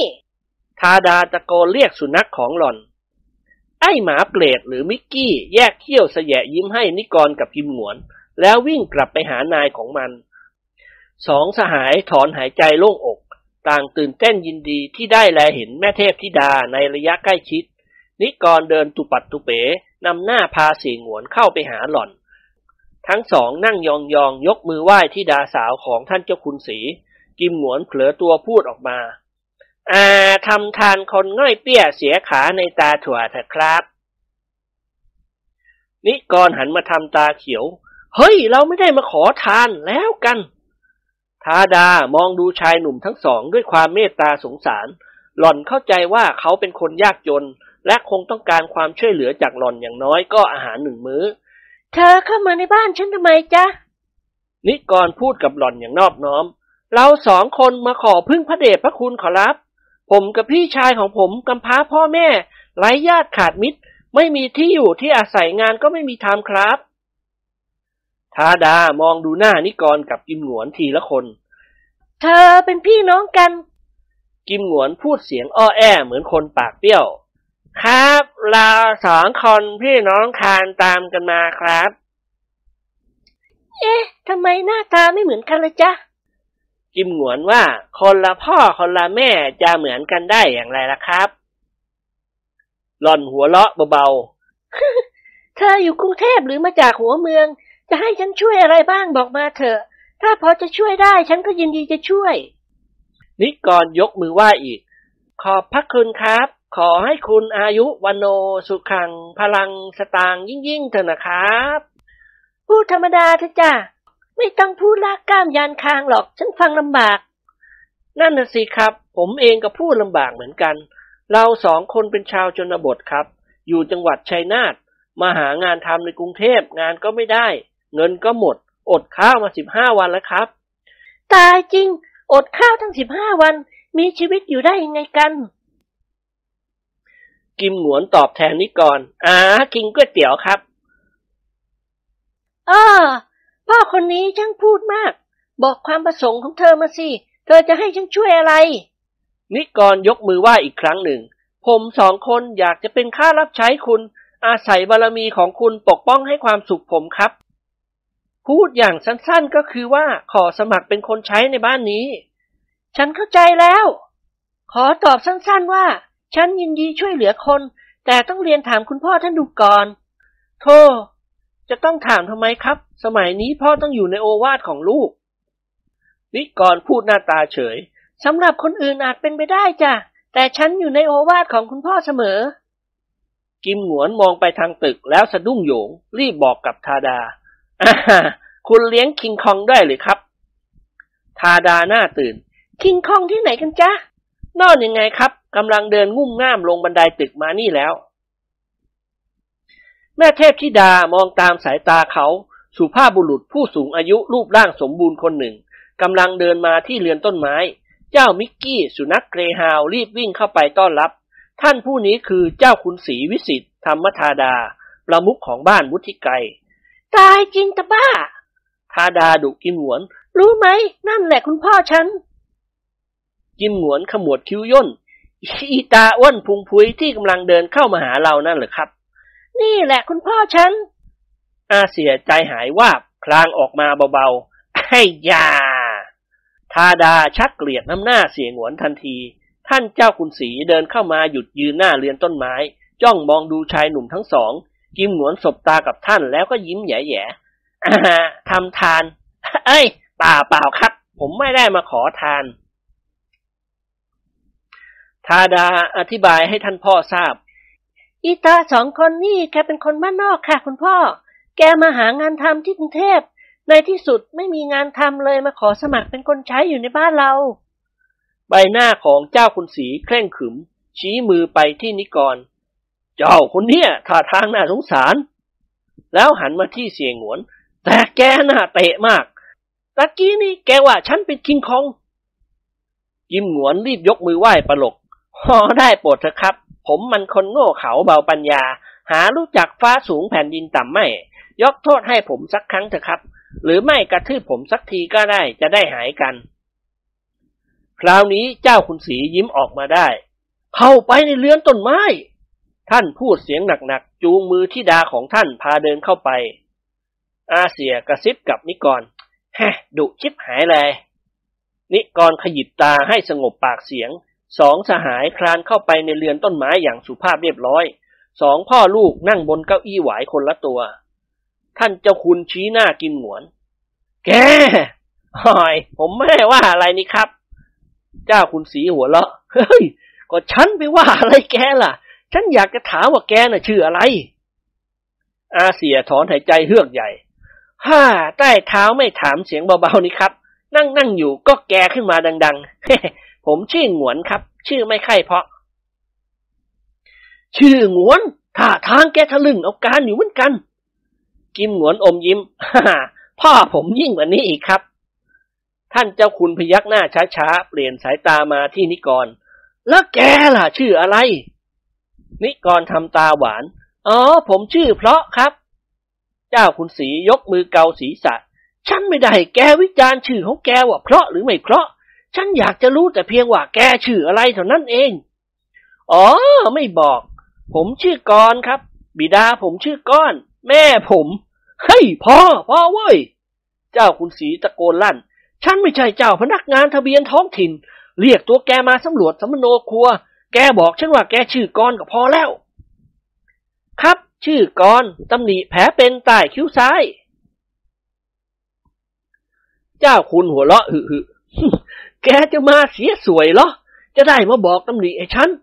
อ่า เป็นอันว่าแกสองคนเต็มใจที่จะเข้ามาอยู่ในล่มไม้ชายคาของฉัน ในฐานะเป็นคนใช้ของฉัน กิมหงวนยิ้มให้ท่าน อ่าครับ สุดแล้วแต่จะกรุณาใช้สอยเถอะครับ ทาดามองดูหน้ากิมหงวนอยู่นานแล้ว พอเขาพูดจบหล่อนก็เอ่ยขึ้นทันที นายหงวนจ้ะปากเธอหายเบี้ยวแล้วหรือ อาเสียสะดุ้งเฮือกทำปากเบี้ยวทันทีฮ่ามันเป็นเป็นหยุดหยุดๆครับ ภายในเรือนต้นไม้เงียบเสียงพูดไปชั่วขณะ แล้วเจ้าขุนศรีก็พูดกับสองสหาย นายกอและนายหงวน ความจริงฉันไม่มีตำแหน่งว่างพอที่จะบรรจุแกเขาเป็นคนใช้ในบ้านฉัน แต่ไหนๆแกบากหน้าเขามาหาฉันแล้ว ฉันก็จะต้องช่วยเหลือแกตามสมควร ฉันจะให้แกสองคนเป็นคนดูแลต้นไม้ต่างๆในบ้านนี้ ลูกสาวของฉันเขาชอบดอกไม้มาก ทางหลังตึกเขามีต้นไม้มากมาย แกจะทำหน้าที่นี้ได้ไหมล่ะ อ๋อได้ครับ นี่ก่อนรับคำเรื่องดูแลรักษาต้นไม้และการปลูกตอนขุด ย้ายตลอดจนกระทั่งฟันทิ้ง ผมชำนาญมาก แกอย่าพูดเป็นเล่น เจ้าคุณดุ พูดจริง ๆ ครับช่าเดี๋ยวฉันก็จะลองภูมิแกเสียหรอก แกคงจะคิดว่าคนอย่างฉันไม่เข้าอกเข้าใจในเรื่องต้นไม้กระมังนิกรหัวเราะแต่ผมชำนาญกว่าไต่เท้ามาก จริงเหรอ เออ เอ้ยครับ แหม้ผมลืมไป นึกว่าพูดกับเจ้าหงวน เจ้าคุณนึกชังน้ำหน้านายการุวงทันที แกอวดว่า แกมีความรู้ในการปลูกต้นไม้ดีกว่าฉัน ฉันจะถามแกหน่อยเถอะ แกมีวิธีแก้ไขอย่างไร เมื่อใบกุหลาบเป็นโรค นิกรยิ้มแป้น โรคอะไรครับ เจ้าคุณสีจุปาก โรคของใบกุหลาบเว้ย อ๋อ ไม่ยากเย็นเลยครับ ถ้าใบกุหลาบเป็นโรคก็ต้องให้มันฉีดยา เจ้าขุนศรีสะดุ้งเฮือก นั่นมันคนไม่ใช่กุหลาบ เหมือนกันนะครับใต้เท้า คนเป็นโรคก็ต้องฉีดยา กุหลาบใบของมันเป็นโรคก็ต้องฉีดยาเช่นเดียวกัน แต่ยาฉีดแก้โรคใบกุหลาบมีส่วนผสมดังนี้ทาดากับท่านเจ้าคุณสนใจอย่างยิ่ง อะไรบ้างจ๊ะหล่อนถาม ฟอร์มาลีนหนึ่งช้อนโต๊ะกับน้ำห้าลิตรครับ ฉีดให้ทั่วต้น หรือไม่ใช้กรรมฐานเก้าส่วน สารหนูตะกัวหนึ่งส่วน บดเป็นผงผสมกันโรยตามใบ ท่านเจ้าคุณชักเลื่อมใสนิกรเออแกนี่มีความรู้ดีมาก ครับผมเก่ง แต่โชคผมไม่ค่อยดี กิมหงวนพูดขึ้นบ้าง อ่า ผมเก่งกว่าเจ้ากรอีกครับ เพราะผมเป็นผู้สอนให้มัน เออ เอาล่ะอย่างนั้นใช้ได้ เป็นอันว่าฉันรับแกสองคนไว้เป็นคนดูแลต้นไม้ในบ้านฉัน แกจะต้องการเงินเดือนสักเท่าไหร่ว่ามา ตกลงกันเสียก่อน อาเสียนิ่งนึกแอบคนละแปดร้อยบาทกันแล้วกันครับ เจ้าคุณสีหัวเราะเสียงกังวานขนาดชั้นพิเศษเชียวหรือแก คนทำสวนเดือนละแปดร้อยใครเขาจ้างกัน จิมหงวนชักฉิวอ่าปีละแปดร้อยครับใต้เท้า ไม่ใช่เดือนละแปดร้อยอ๋ออย่างงั้นดอกหรือ อย่างงั้นน่ะสิ จิมหงวนพูดยานคาง เอ๊ะ ชักทะลึ่งเว้ยเสียงหวนรีบยกมือไหว้อุ้ย ขอโทษครับ ผมมันติดนิสัยเสียแล้ว อย่างนี้เขาเรียกว่าสันดานครับ เจ้าคุณสีกล่าวกับสองสหาย แกจะมาเริ่มทำงานกับฉันได้ตั้งแต่เมื่อไหร่อ่าพรุ่งนี้ครับ ดีแล้วฉันจะสั่งคนใช้ให้เขาเตรียมห้องไว้ให้แก เวลานี้แกสองคนพักอยู่ที่ไหนล่ะ นิกรตอบโดยไม่ต้องคิด อ๋อ โรงแรมรัตนโกสินทร์ครับอ๋อเจ้าคุณอุทานแล้วสะดุ้ง ฮะ แกน่ะเหรอ อยู่โรงแรมรัตนโกสินทร์ ครับ ด้านซ้ายของโรงแรมเป็นต่อแคบๆ มีที่อยู่กินสบายใช่ครับ บอยโรงแรมพวกเดียวกับผม เอาอาหารที่เหลือมาให้ผมสองคนรับประทานเสมอ ไอ้บ้า เจ้าคุณสีตะโกนขึ้นดัง ๆ พูดกับแกปวดหัว ฉันนึกว่าแกอยู่บนโรงแรมซะอีก ที่แท้ก็อยู่ข้างโรงแรม แกไปเถอะ ฉันลำคาญแกเต็มทนแล้ว พรุ่งนี้แกเริ่มมาอยู่กับฉันได้ ข้าวของของแกมีอะไรขนเอามา แล้วท่านก็หันมาทางธิดาของท่าน ขึ้นไปบนตึกทะลูก พ่อตั้งใจจะชวนเจ้าไปเยี่ยมคุณลุงเจ้าสักหน่อย ทาดาขมวดคิ้วย่นเออไม่ได้หรอกค่ะคุณพ่อประเดี๋ยวคุณกำแหงจะมารับประทานอาหารกลางวันที่นี่ ดูเหมือนว่าจะพาลูกไปดูหนังรอบบ่ายด้วย กิมหงวนกับนิกรหันมามองดูหน้ากัน ความรู้สึกบอกตัวเองว่า เจ้าของนามกำแหงนี้จะต้องเป็นคนรักหรือคู่มั่นของทาดา ความหึงความอิจฉาริษยาบังเกิดขึ้น นิกรกล่าวถามทาดาทันทีอ๋อคุณกำแหงอะใครครับ ทาดาแปลกใจไม่น้อย เอ๊ะกองการอะไรของเธอด้วยล่ะ นิกรยิ้มแย่ๆก็นั่นน่ะสิครับ ผมลาแล้วครับ คุณมาลาสี พูดจบเขาก็กระพุ่มมือไหว้หล่อน ทาดาหัวเราะรับไหว้เขา ฉันชื่อทาดาจ้ะอ้อคุณไม่บอกผมนี่ครับ ผมก็ต้องเดาเอานะสิสองเกลอคานเข้าไปกราบเจ้าคุณสีอย่างเคารพนบนอบ โดยเฉพาะกินหงวนกราบถึงสองครั้ง ครั้นแล้วก็พากันออกไปจากเรือนต้นไม้ ทาดามองดูนายจอมทะเลนทั้งสองจนลับตาจำได้ว่าเมื่อตอนเขามาพบหล่อน นิกรเดินขาเป๋และกินหงวนปากเบี้ยว แต่ขากลับออกไป นิกรเดินอย่างกระฉับกระเฉง ส่วนกิมหงวนปากคอเป็นปกติไม่เบี้ยวบูดอะไร เป็นเวลาสองวันแล้วที่กิมหงวนกับนิกรไปอยู่บ้านเจ้าคุณสี ทางบ้านไม่มีใครรู้ความจริงเลย อาเสียแกล้งกูข่าวขึ้นว่า เขาพานิกรไปจังหวัดนครสวรรค์ เพื่อดูสถานที่สำหรับเปิดสาขาห้างสิวิไลพาณิชย์ และจะขอสัมปทานเปิดการเดินรถยนต์รับส่ง คนโดยสารจากลบบุรีนครสวรรค์ ทุกคนเข้าใจว่ากิมหนวนกับนิกรไปนครสวรรค์จริง ๆ เจ้าคุณประสิทธิ์ถึงกับฝากจดหมายไปถึงนายเชย พี่ชายของท่านที่เป็นพ่อค้าฟืนอยู่ที่นั่น เริ่มต้นในบทนี้ที่บ้านวุฒิไกรของเจ้าคุณศรี วันอังคารตอนบ่ายสองสหายว่างจากการงานนั่งพักผ่อนสนทนากันอยู่ที่กระต๊อบหลังน้อยๆ ซึ่งเจ้าคุณศรียกให้เป็นที่อยู่อาศัยของชายหนุ่มทั้งสอง ความจริงกิมหนวนกับนิกรก็ได้รับความสุขสบายมาก ถึงแม้ต้องทำงานอย่างเหน็ดเหนื่อยลดน้ำครวนดินต้นไม้ในตอนเช้าและตอนเย็น ก็มีโอกาสได้อยู่ใกล้ชิดทาดา เนื่องจากหล่อนมีความสนใจกับต้นไม้ของหล่อนมาก เพราะนิกรกับกิมหนวนมีสตางค์ เขาจึงได้รู้เรื่องราวของทาดาจากพวกสาวใช้ของหล่อน ทาดาเป็นหญิงสาวที่มีอายุ 22 ปีบริบูรณ์สำเร็จการศึกษาจากโรงเรียนชั้นสูงแห่งหนึ่ง เป็นลูกคนเดียวของพ่อที่ท่านพ่อรักและตามใจราวกับดวงตาดวงใจของท่าน เคยมีชายหนุ่มหลายคนมาสนิทติดพันกับหล่อน แต่ทาดาไม่โอเคกับใคร ครั้นเมื่อเร็วๆนี้บุพเพสันนิวาสได้ชักนำทาดา ให้ได้พบกับพ่อเทพบุตรหนุ่มของหล่อนเข้า เขาชื่อกำแหงเป็นลูกเจ้าคุณบุญหนักศักใหญ่คนหนึ่ง ในว่าร่ำรวยมากทีเดียว การรู้จักกันเป็นไปด้วยอุปัตถวเหตุ ทาดาขี่จักรยานเที่ยวเล่นในตอนเช้าวันหนึ่ง ทาดาถูกรถยนต์มหาภัยคันหนึ่ง เฉียวกระเด็นตกจากรถกำแหงขับรถมาพบเข้า จึงช่วยเหลือและพาทาดาส่งบ้าน ตั้งแต่นั้นมากำแหงก็เป็นแขกประจำบ้านวุฒิไกร สาวใช้หลายคนยืนยันว่าทาดาคงหลงรักเจ้าหนุ่มรูปสวยเจ้าของนามกำแหงอย่างไม่ต้องสงสัย เพราะหล่อนให้ความสนิทสนมกับเขามาก นั่งรถไปเที่ยวกันบ่อยๆ ท่านเจ้าคุณศรีก็ไม่กีดกันห่วงห้าม ท่านเต็มใจต้อนรับชายหนุ่มคนนี้เป็นบุตรเขยในอนาคตของท่านนั่นเอง นิกรกับกิมหนวนชักหมดศรัทธา เมื่อแนวห้ารายงานความเคลื่อนไหวของทาดาให้ทราบตามนี้ ให้กันคิดว่าเราไม่มีหวังเสียแล้วเราไหวก่อน อาเสียปาลบ นิกรฝืนยิ้ม เฮ้ย อย่าเพิ่งตีตนไปก่อนไข่นะมีความพยายามที่ไหนก็ต้องมีความสำเร็จที่นั่น แต่ในสภาพของคนทำสวนเช่นนี้ยังไงเสียเราก็คงไม่มีหวังหล่อน นิกรจุปาก ป้าจริงแฮะทำไมแกท้อถอยง่าย เรื่องที่จะให้คุณทาดารักเรานะ่ะ ไม่ยากเย็นอะไรหรอกว่าหงวน สตรีเปรียบเหมือนเถาวัน ย่อมผูกพันในสิ่งที่ใกล้ตน อุปสรรคสำคัญของเราอยู่ที่เจ้ากำแหงคนเดียวเท่านั้น ถ้าเราปราบมันได้ ทาดาก็จะต้องเป็นของกันหรือของแกคนใดคนหนึ่ง กิมหงวนว่า เออ ถ้าอย่างนั้นยิงทิ้งมันเสียเป็นยังไง นิกรพยักหน้าเห็นพ้องด้วย นั่นนะสิ เอาไว้ตกลงยิงมันทิ้ง แกเป็นคนยิงนะ อาเสียสะดุ้งโยง ไม่สำเร็จขี้เกียจย้ายบ้านเข้าไปอยู่ในคุก สาวใช้คนหนึ่งปรากฏตัวขึ้นที่หน้ากระท่อม หล่อนคือแต๋วต้นห้องของทาดา เป็นสาวแรกรุ่นอายุในราวสิบแปดปีกำลังน่ารักและน่ามีผัว นิกรเห็นเข้าก็ยิ้มให้หล่อน สวัสดีน้องสาว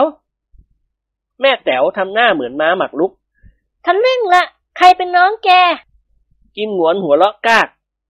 ดี สมน้ำหน้า เสืออยู่ดีๆ เอาไม้ไปแหย่ก้นเสือ แล้วอาเสียก็ยักคิ้วให้แม่แต๋วคุณแม่ไปไหนมาครับ คราวนี้แต๋วยิ้มแป้น มาหาเจ้านะสิ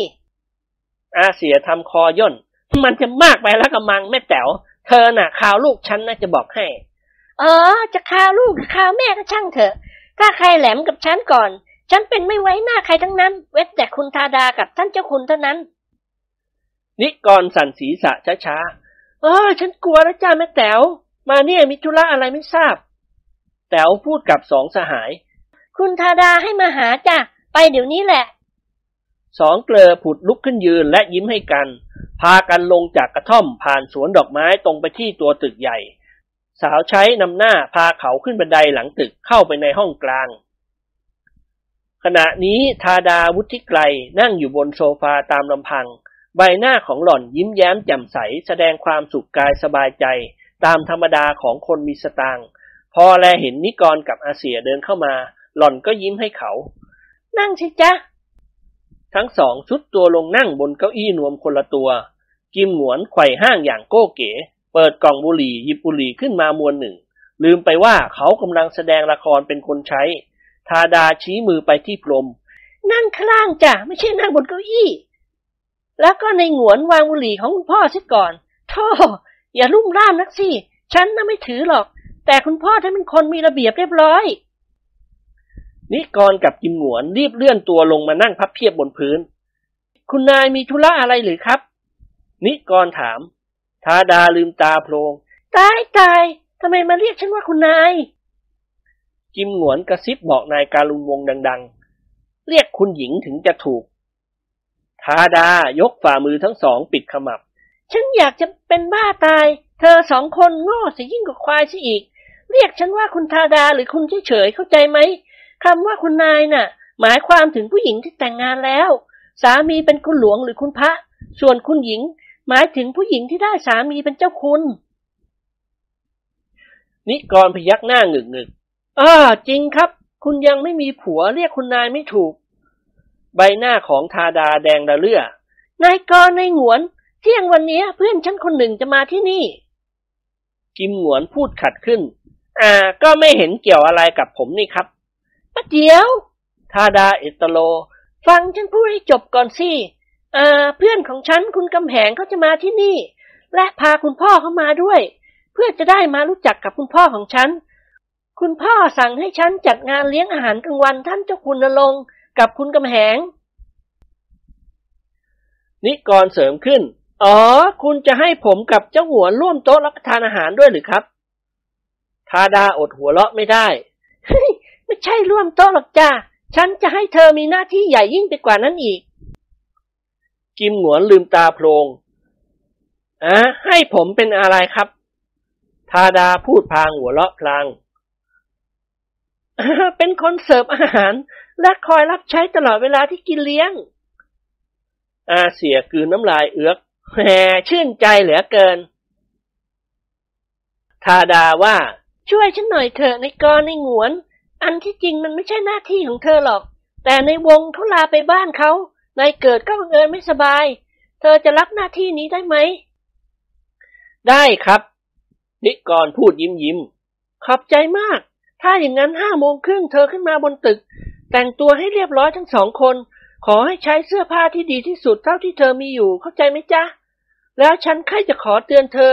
ขอให้สังวรไว้ในเรื่องกิริยามารยาทท่านเจ้าคุณนรงค์เป็นผู้ดีมีตระกูลสูง ถ้าเธอทำอะไรบกพร่องเสียจัญญามารยาทท่านอาจจะตำหนิติเตียนเราได้ อ๋อ รับรองครับ กิมหงวนพูด เรื่องมารยาทผมสองคนรู้จักดี ดีแล้ว ฉันจะดูความสามารถของเธอทั้งสองคน ถ้าปฏิบัติหน้าที่ในตอนกลางวันนี้เป็นที่เรียบร้อย ฉันจะเรียนคุณพ่อให้เลื่อนเธอจากคนทำสวน มาเป็นคนใช้บนตึก เธอจะได้สบายขึ้น ภายในห้องเงียบเสียงสนทนาไปชั่วขณะ นิกรจึงพูดขึ้นอ่าคุณทาดาครับ ว่าไงจ๊ะ ผมอยากจะเรียนถามอะไรสักหน่อย ซึ่งเป็นเรื่องส่วนตัวของคุณ แต่กลัวคุณจะโกรธผม หาว่าผมละลาบละล้วงทาดาหัวเราะเบาๆ ถามมาเธอในกรฉันไม่โกรธหรอก นิกรขยับเข้ามาใกล้หล่อน อ่า บอกผมตรงๆนะครับ คุณกำแหงที่จะมาที่นี่กลางวันนี้น่ะ เป็นอะไรกับคุณครับ ทาดายิ้มอย่างเป็นสุขใจ เธอจะรู้ไปทำไม นิกรตอบอย่างฉลาด โธ่ผมเป็นคนใช้ที่ซื่อสัตย์ของคุณนี่ครับ สิ่งใดเป็นความสุขของคุณ ผมก็จะได้ดีใจ ผมมาในร่มไม้ชายคาของคุณสองวันแล้ว ได้ยินคนนู้นคนนี้พูดถึงคุณกำแหงบ่อยๆ แต่ผมสองคนไม่เคยเห็นหน้าสักที ทาดานิ่งอึ้งไปสักครู่ ฉันจะบอกให้ก็ได้นิกรคุณกำแหงไม่ได้เป็นอะไรกับฉันหรอก นอกจากเป็นเพื่อนที่ดีของฉันคนหนึ่ง เฮ้เฮ้เฮ้กิมหงวนกระเซา ทาดาขมวดคิ้วย่น นี่แกล้อฉันเลือกหงวน ลามปามกับฉันอย่างเงี้ยฉันไม่ชอบนะ นิกรยกมือเขกศีรษะอาเสียดังป๊อก นี่แน่ทะลึ่งไม่รู้จักกาลเทศะ กิมหงวนสูดปากเบาๆ ต่อจากนั้นทาดาก็หมายหน้าที่การงานให้เรียบร้อย แล้วอนุญาตให้ไปพักผ่อนได้ สองสหายต่างตื่นเต้นอยากจะเห็นหน้ากำแหง คู่แข่งขันของเขา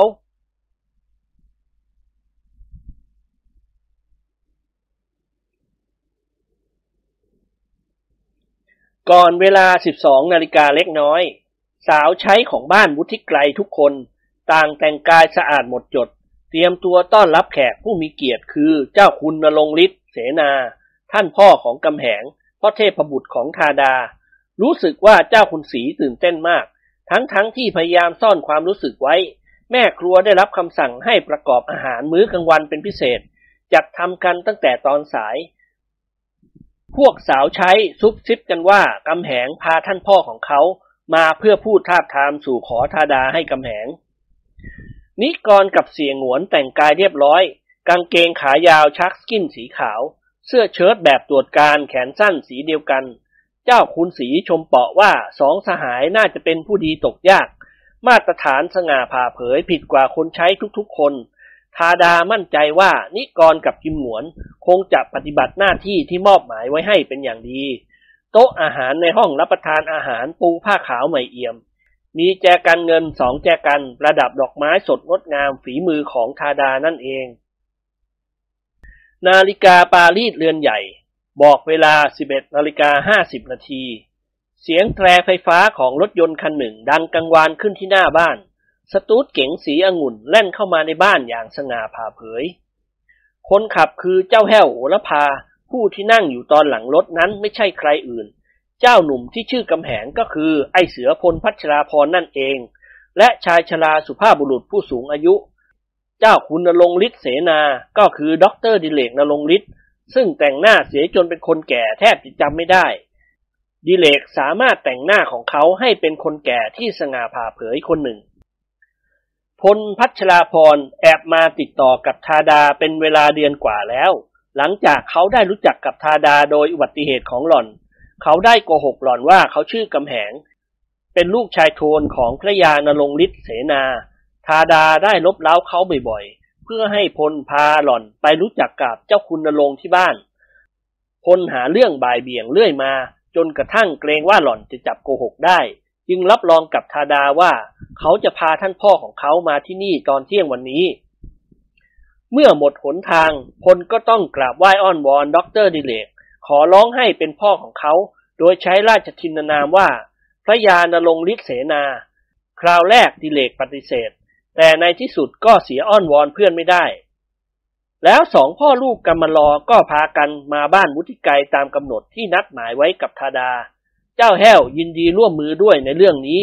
ได้รับสินจ้างจากพลหนึ่งร้อยบาทเป็นการปิดปากเขา ทั้งสามคนหาเฉลียวใจไม่ว่า ขณะนี้กิมหนวนกับนิกรได้เข้ามาเป็นคนทำสวนอยู่ในบ้านนี้ และอีกสักครู่ก็จะได้มาเชิญหน้ากัน สตูดเก๋งแล่นมาหยุดหน้าตึกใหญ่ ในเวลาเดียวกัน ทาดาก็หน่วยนาดมาจากห้องกลาง หล่อนอยู่ในเสื้อกระโปรงชุดสีเทาอ่อน แต่งผมและใบหน้าสวยกว่าทุกวัน เจ้าแห้วพาตัวลงจากรถ แต่งกายคล้ายๆ คนขับรถยนต์หลวง แต่สวยกว่า นุ่งกางเกงขี่ม้าสักหลาดสีน้ำเงิน สวมท็อปบูทดำเสื้อชั้นนอกคอปิดสักหลาดแดง มีอินทนูแถบทอง สวมหมวกแก๊ปเอียงขวาเล็กน้อย เจ้าแห้วเปิดประตูตอนหลังรถออก ชิดเท้าตรงยกมือวันทยาหัดอย่างแข็งแรง ท่านพ่อพาคุณลูกลงจากรถพลหันมายิ้มกับทาดา สวัสดีครับ นี่คุณพ่อของผม คุณทาดา หญิงสาวก้าวลงมาจากบันไดกับพุ่มมือไหวเจ้าคุณนรงอย่างนอบน้อมดิเลกทำหน้ากระเรียกกระลาดชอบกล ยกมือตบศีรษะทาดาอืมเย็นเดที่รู้จักกับเจ้า คุณพ่อเป็นอยู่ไหม ทาดาสะดุ้งเล็กน้อย นึกในใจว่าท่านเจ้าคุณนรงค์คงเคยเป็นราชทูตอยู่เมืองนอก จึงพูดสำนวนกระเดียดไปทางฝรั่ง เอออยู่ค่ะ เชิญคุณลุงขึ้นไปบนตึกสิคะ เออ ขอบใจมากแม่หนูอืมไมาต้องจุงมือลุงหรอก ลุงเดินเองดีกว่า คุณพ่อหนูดุไหม เคยตีกระบาลคนบ้างหรือเปล่า ลุงใจไม่ดีเสียแล้ว หล่อนยิ้มหน้าเอ็นดู เออ คุณพ่อของหนูใจดีมากใช่ค่ะ ท่านปรารบเสมออยากรู้จักคุณลุง แล้วทาดาก็เดินนำหน้าพาเจ้าคุณนรงค์กับกำแหงขึ้นบันไดไปบนตึก เลี้ยวซ้ายมือเข้าห้องรับแขกอันหรูหราของบ้านวุฒิไกล สองพ่อลูกต่างสุดตัวลงนั่งบนโซฟาตัวเดียวกัน ประทานโทษนะคะ คุณลุงนั่งคุยกับกำแหงไปพลางก่อน หนูจะไปเรียนให้คุณพ่อท่านทราบเดี๋ยวนี้ว่าคุณลุงมาด็อกเตอร์ดิเลกพยักหน้า จ้าจ้าเป็นตามสบายเถอะหลานสาว ธาดาหมุนตัวกลับ เดินออกไปจากห้องรับแขก เจ้าคุณนรงมีกิริยากระสับกระส่ายหายใจไม่ทั่วท้องเลย ท่านหันมาพูดกับบุตรชายของท่าน เฮ้ย ใจไม่ดีเสียแล้วละเว้ย กันกลับละพลจุปาก เฮ้ย อย่าปอดไปหน่อยได้หน้า ช่วยกันให้ตลอดรอดฟังเถอะวะกราบแล้ววะดิเลกถอนหายใจเฮือกใหญ่ฝรั่งเป็นไม่เข้าใจ ไม่รู้จักพูดสู่ขอลูกสาวใครโท่ไม่ยากเย็นหรอกนะแกต้องทำคล้ายกับว่าแกเป็นพ่อกันจริง ๆ ข้อสำคัญระวังอย่าให้หนวดของแกหลุดกันแล้วกัน ดิเลกยิ้มแห้งๆ เอิมแกจะต้องคอยพูดกระซิบเตือนกันบ้าง เออน่ะ การสนทนายุติลงเพียงเท่านี้ เจ้าคุณศรีวิสิทธิ์ธรรมธาดา นุ่งกางเกงแคลดำ สวมเสื้อกุยเฮงกัดกระดุมเรียบร้อย พาธิดาของท่านเข้ามาในห้อง นายพัชราพรรีบกับผู้มือไหว้ประมุขของบ้านวุฒิไกรอย่างนอบน้อม แล้วหันมาทางบิดากรรมรอของเขา คุณพ่อครับ ท่านผู้นี้คือเจ้าคุณศรีวิสิทธิ์ธรรมธาดา คุณพ่อของธาดาครับ แล้วเขาก็เปลี่ยนสายตาไปที่เจ้าคุณศรีนี่คุณพ่อของผมครับ คุณอาพญานรงฤทธิเสนาด็อกเตอร์ดิเลกรีบลุกขึ้น ก้มศีรษะให้เจ้าคุณศรีก่อน ต่างฝ่ายต่างสัมผัสมือกัน ยินดีมากเจ้าคุณ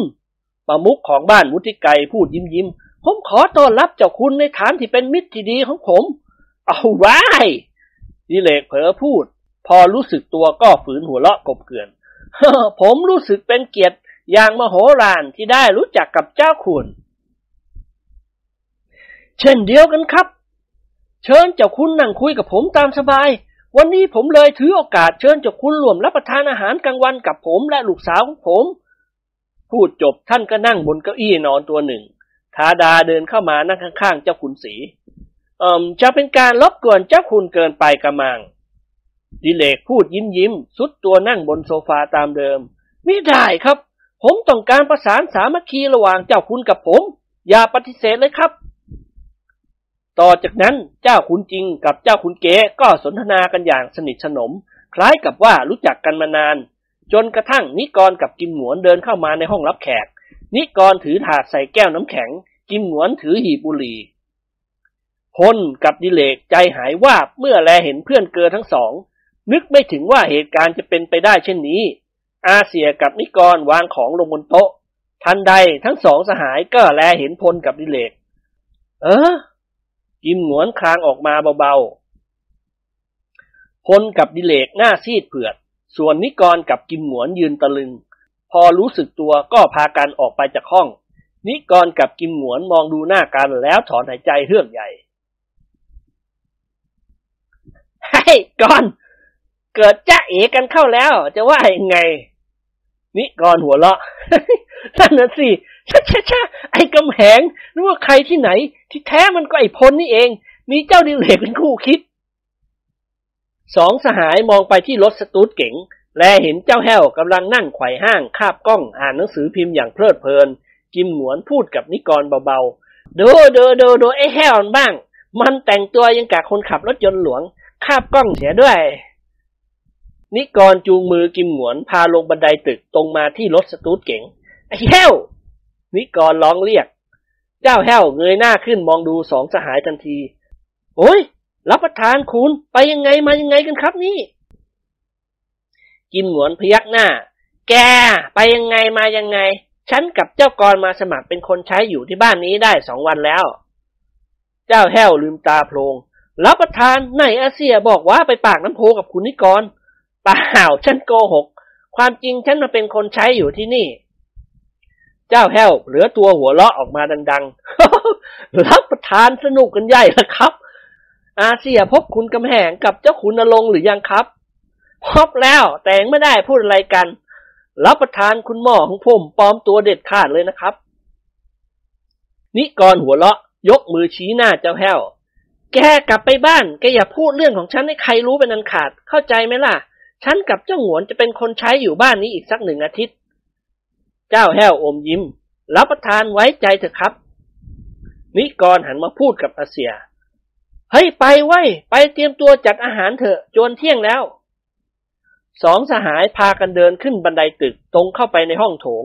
นิกรกับกิมหนวนปรึกษาหารือกันและตกลงกันว่า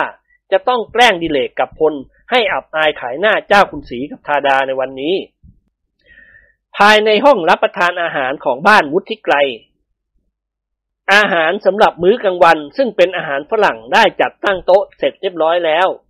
กิมหนวนกับนิกรยืนสนทนากันเงียบๆอยู่ข้างหน้าต่าง เจ้าคุณศรีเดินนำหน้าพาท่านเจ้าคุณนรงกำแหงและทาดาเข้ามาในห้องรับประทานอาหาร เจ้าคุณนรงกับกำแหงใจเต้นทึกทัก เมื่อได้เผชิญหน้ากับเพื่อนเกอของเขา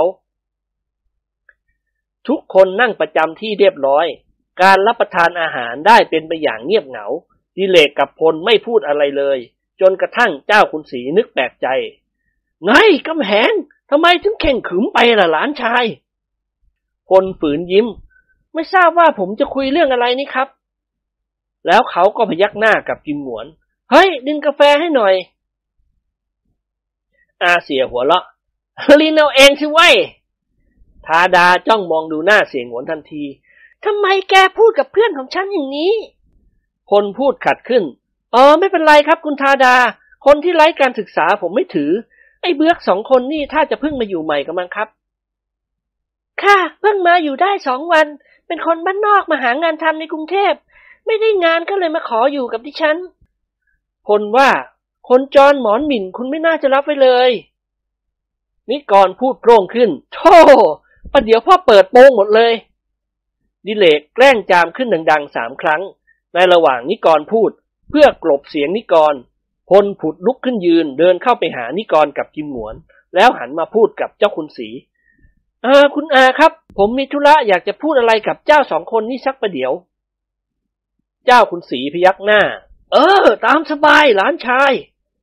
นายพัชราพรยิ้มกับเพื่อนเกอทั้งสอง เชิญออกไปข้างนอกกิมหนวนถลกแขนเสื้อเชิ้ตจะซ้อมกันเหรอ ได้สิ แบกอะไร พลหัวละไม่ใช่ซ้อม แต่อยากจะพูดอะไรกับแกนิดหน่อย แล้วพลก็เดินนำหน้าพาอาเสียกับนิกรออกไปจากห้องรับประทานอาหาร ทั้งสามคนหยุดยืนอยู่ที่เฉลียงหลังตึก นิกรกับกิมหนวนต่างจ้องมองดูหน้านายพัชราพรแค่นึกขังไงขึ้นมาวะถึงได้พากันมาเป็นคนใช้อยู่ที่นี่ พลถามยิ้มยิ้มกิมหนวนยักคิ้ว อะก็แกล่ะ แกมีความปรารถนาอะไรที่แกมาติดต่อคุณธาดาพลหัวเราะการลักหล่อนนะสินิกรยกมือผักหน้าอกพล มามาชกกัน กันกับเจ้าหวนก็รักคุณธาดาเหมือนกัน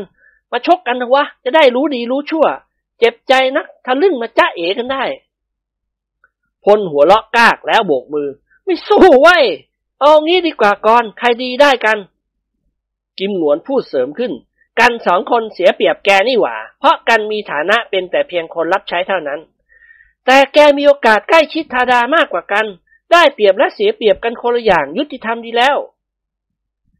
นิกรกับกิมหนวนหันมาปรึกษากัน ในที่สุดก็ตกลงกันยอมแข่งขันกับพลต่อไป อะตกลง กิมหนวนพูดเสียงหนักๆยื่นมือให้พลจับ กันกับเจ้ากรจะไม่เปิดเผยความลับของแก และแกก็ไม่ต้องเปิดเผยความลับของกันกับเจ้ากร เราจะทำเป็นว่าเราไม่รู้จักกัน แต่เราจะแข่งขันอย่างลูกผู้ชายจริง ๆ คือไม่มีการหักหลังกัน พลพยักหน้า ดีมาก นอกจากนี้กันจะช่วยปิดบังทางบ้านไม่ให้ใครรู้ว่าแกสองคนมาอยู่ที่นี่ อาเสียยิ้มแป้นหันมาทางนิกร เราสามคนต้องมีใจสปอร์ตไม่เอารัดเอาเปรียบกัน ถูกแล้วเราต้องถือว่าชัยชนะเป็นของผู้ที่มีโชคดี พลกล่าวกับเพื่อนเกิดทั้งสอง การกลับเข้าไปในห้องกินข้าวล่ะ ประเดี๋ยวท่านเจ้าคุณและธาดาจะสงสัย นิกรคว้าแขนพลไว้ มองดูพลด้วยแววตาเศร้าๆ เฮ้ยพล แกกินแซนด์วิชในจานของแกหรือยัง กินแล้วแซนด์วิชปลาแซลมอนเข้าทีดีเหมือนกัน นิกรทำคอย่น หันมามองดูกิมหนวน อาเสียกืนน้ำลายเอื้อกคลางออกมาเบาๆอานิจังทุกขังไง พลชักสงสัยก็กล่าวถามนิกร เฮ้ย บอกกันเดี๋ยวนี้ แกเอาอะไรใส่ลงไปในแซนด์วิช นิกรพยายามกั้นหัวเราะไว้ เปล่าเปล่าแซนด์วิชที่แกกินน่ะ ฝีมือของกันเอง นึกว่าแกจะกินไม่ลง แกกลับชมว่าอร่อยคำแก้ตัวของนิกรมีเหตุผลพอใช้ พลไม่พูดว่ากระไรอีก หมุนตัวกลับเดินเข้าไปในห้องรับประทานอาหาร พอร่างของพลรับตา นิกรกับกิมหนวนก็หัวเราะขึ้นพร้อมๆกัน แย่แล้ว นิกรพูดพางหัวเราะพางประเดี๋ยวเถอะ เจ้าพลจะต้องแทรกแผ่นดินหนี เจ้าดิเลกก็คงจะกินเข้าไปด้วยเหมือนกัน สนุกกันใหญ่แล้ววะ ไปเข้าไปดูมัน สองเกอเดินอมยิ้ม พากันเข้าไปในห้องรับประทานอาหาร การรับประทานอาหารกลางวันได้เป็นไปในฐานกันเอง เจ้าคุณศรีตื่นเต้นยินดีมากที่เจ้าคุณนรงมาหาท่านจนถึงบ้าน และยินดีร่วมโต๊ะรับประทานอาหารด้วย ท่านพยายามพูดหวานล้อมซักถามถึงฐานะอันแท้จริงของเจ้าคุณนรงซึ่งด็อกเตอร์เดเลกหรือเจ้าคุณนรงก็คุยโม้อวดความมั่งมีโดยยึดถือความมั่งมีของเสี่ยหงวนเป็นบรรทัดฐาน ตอนหนึ่งด็อกเตอร์ดิเลกได้กล่าวว่าอ่าผมมีโรงสีถึงสิบโรงโรงเลื่อยสิบโรงโรงรับจำนำอีกสิบโรง โรงน้ำแข็งอีกห้าโรง นอกจากนี้ยังมีเรือกลไฟ รถประจำทางอีกมาก กิจการค้ามากมายเหล่านี้ ผมก็ได้เจ้ากำแหงเป็นหัวเลี้ยงหัวแรงของผม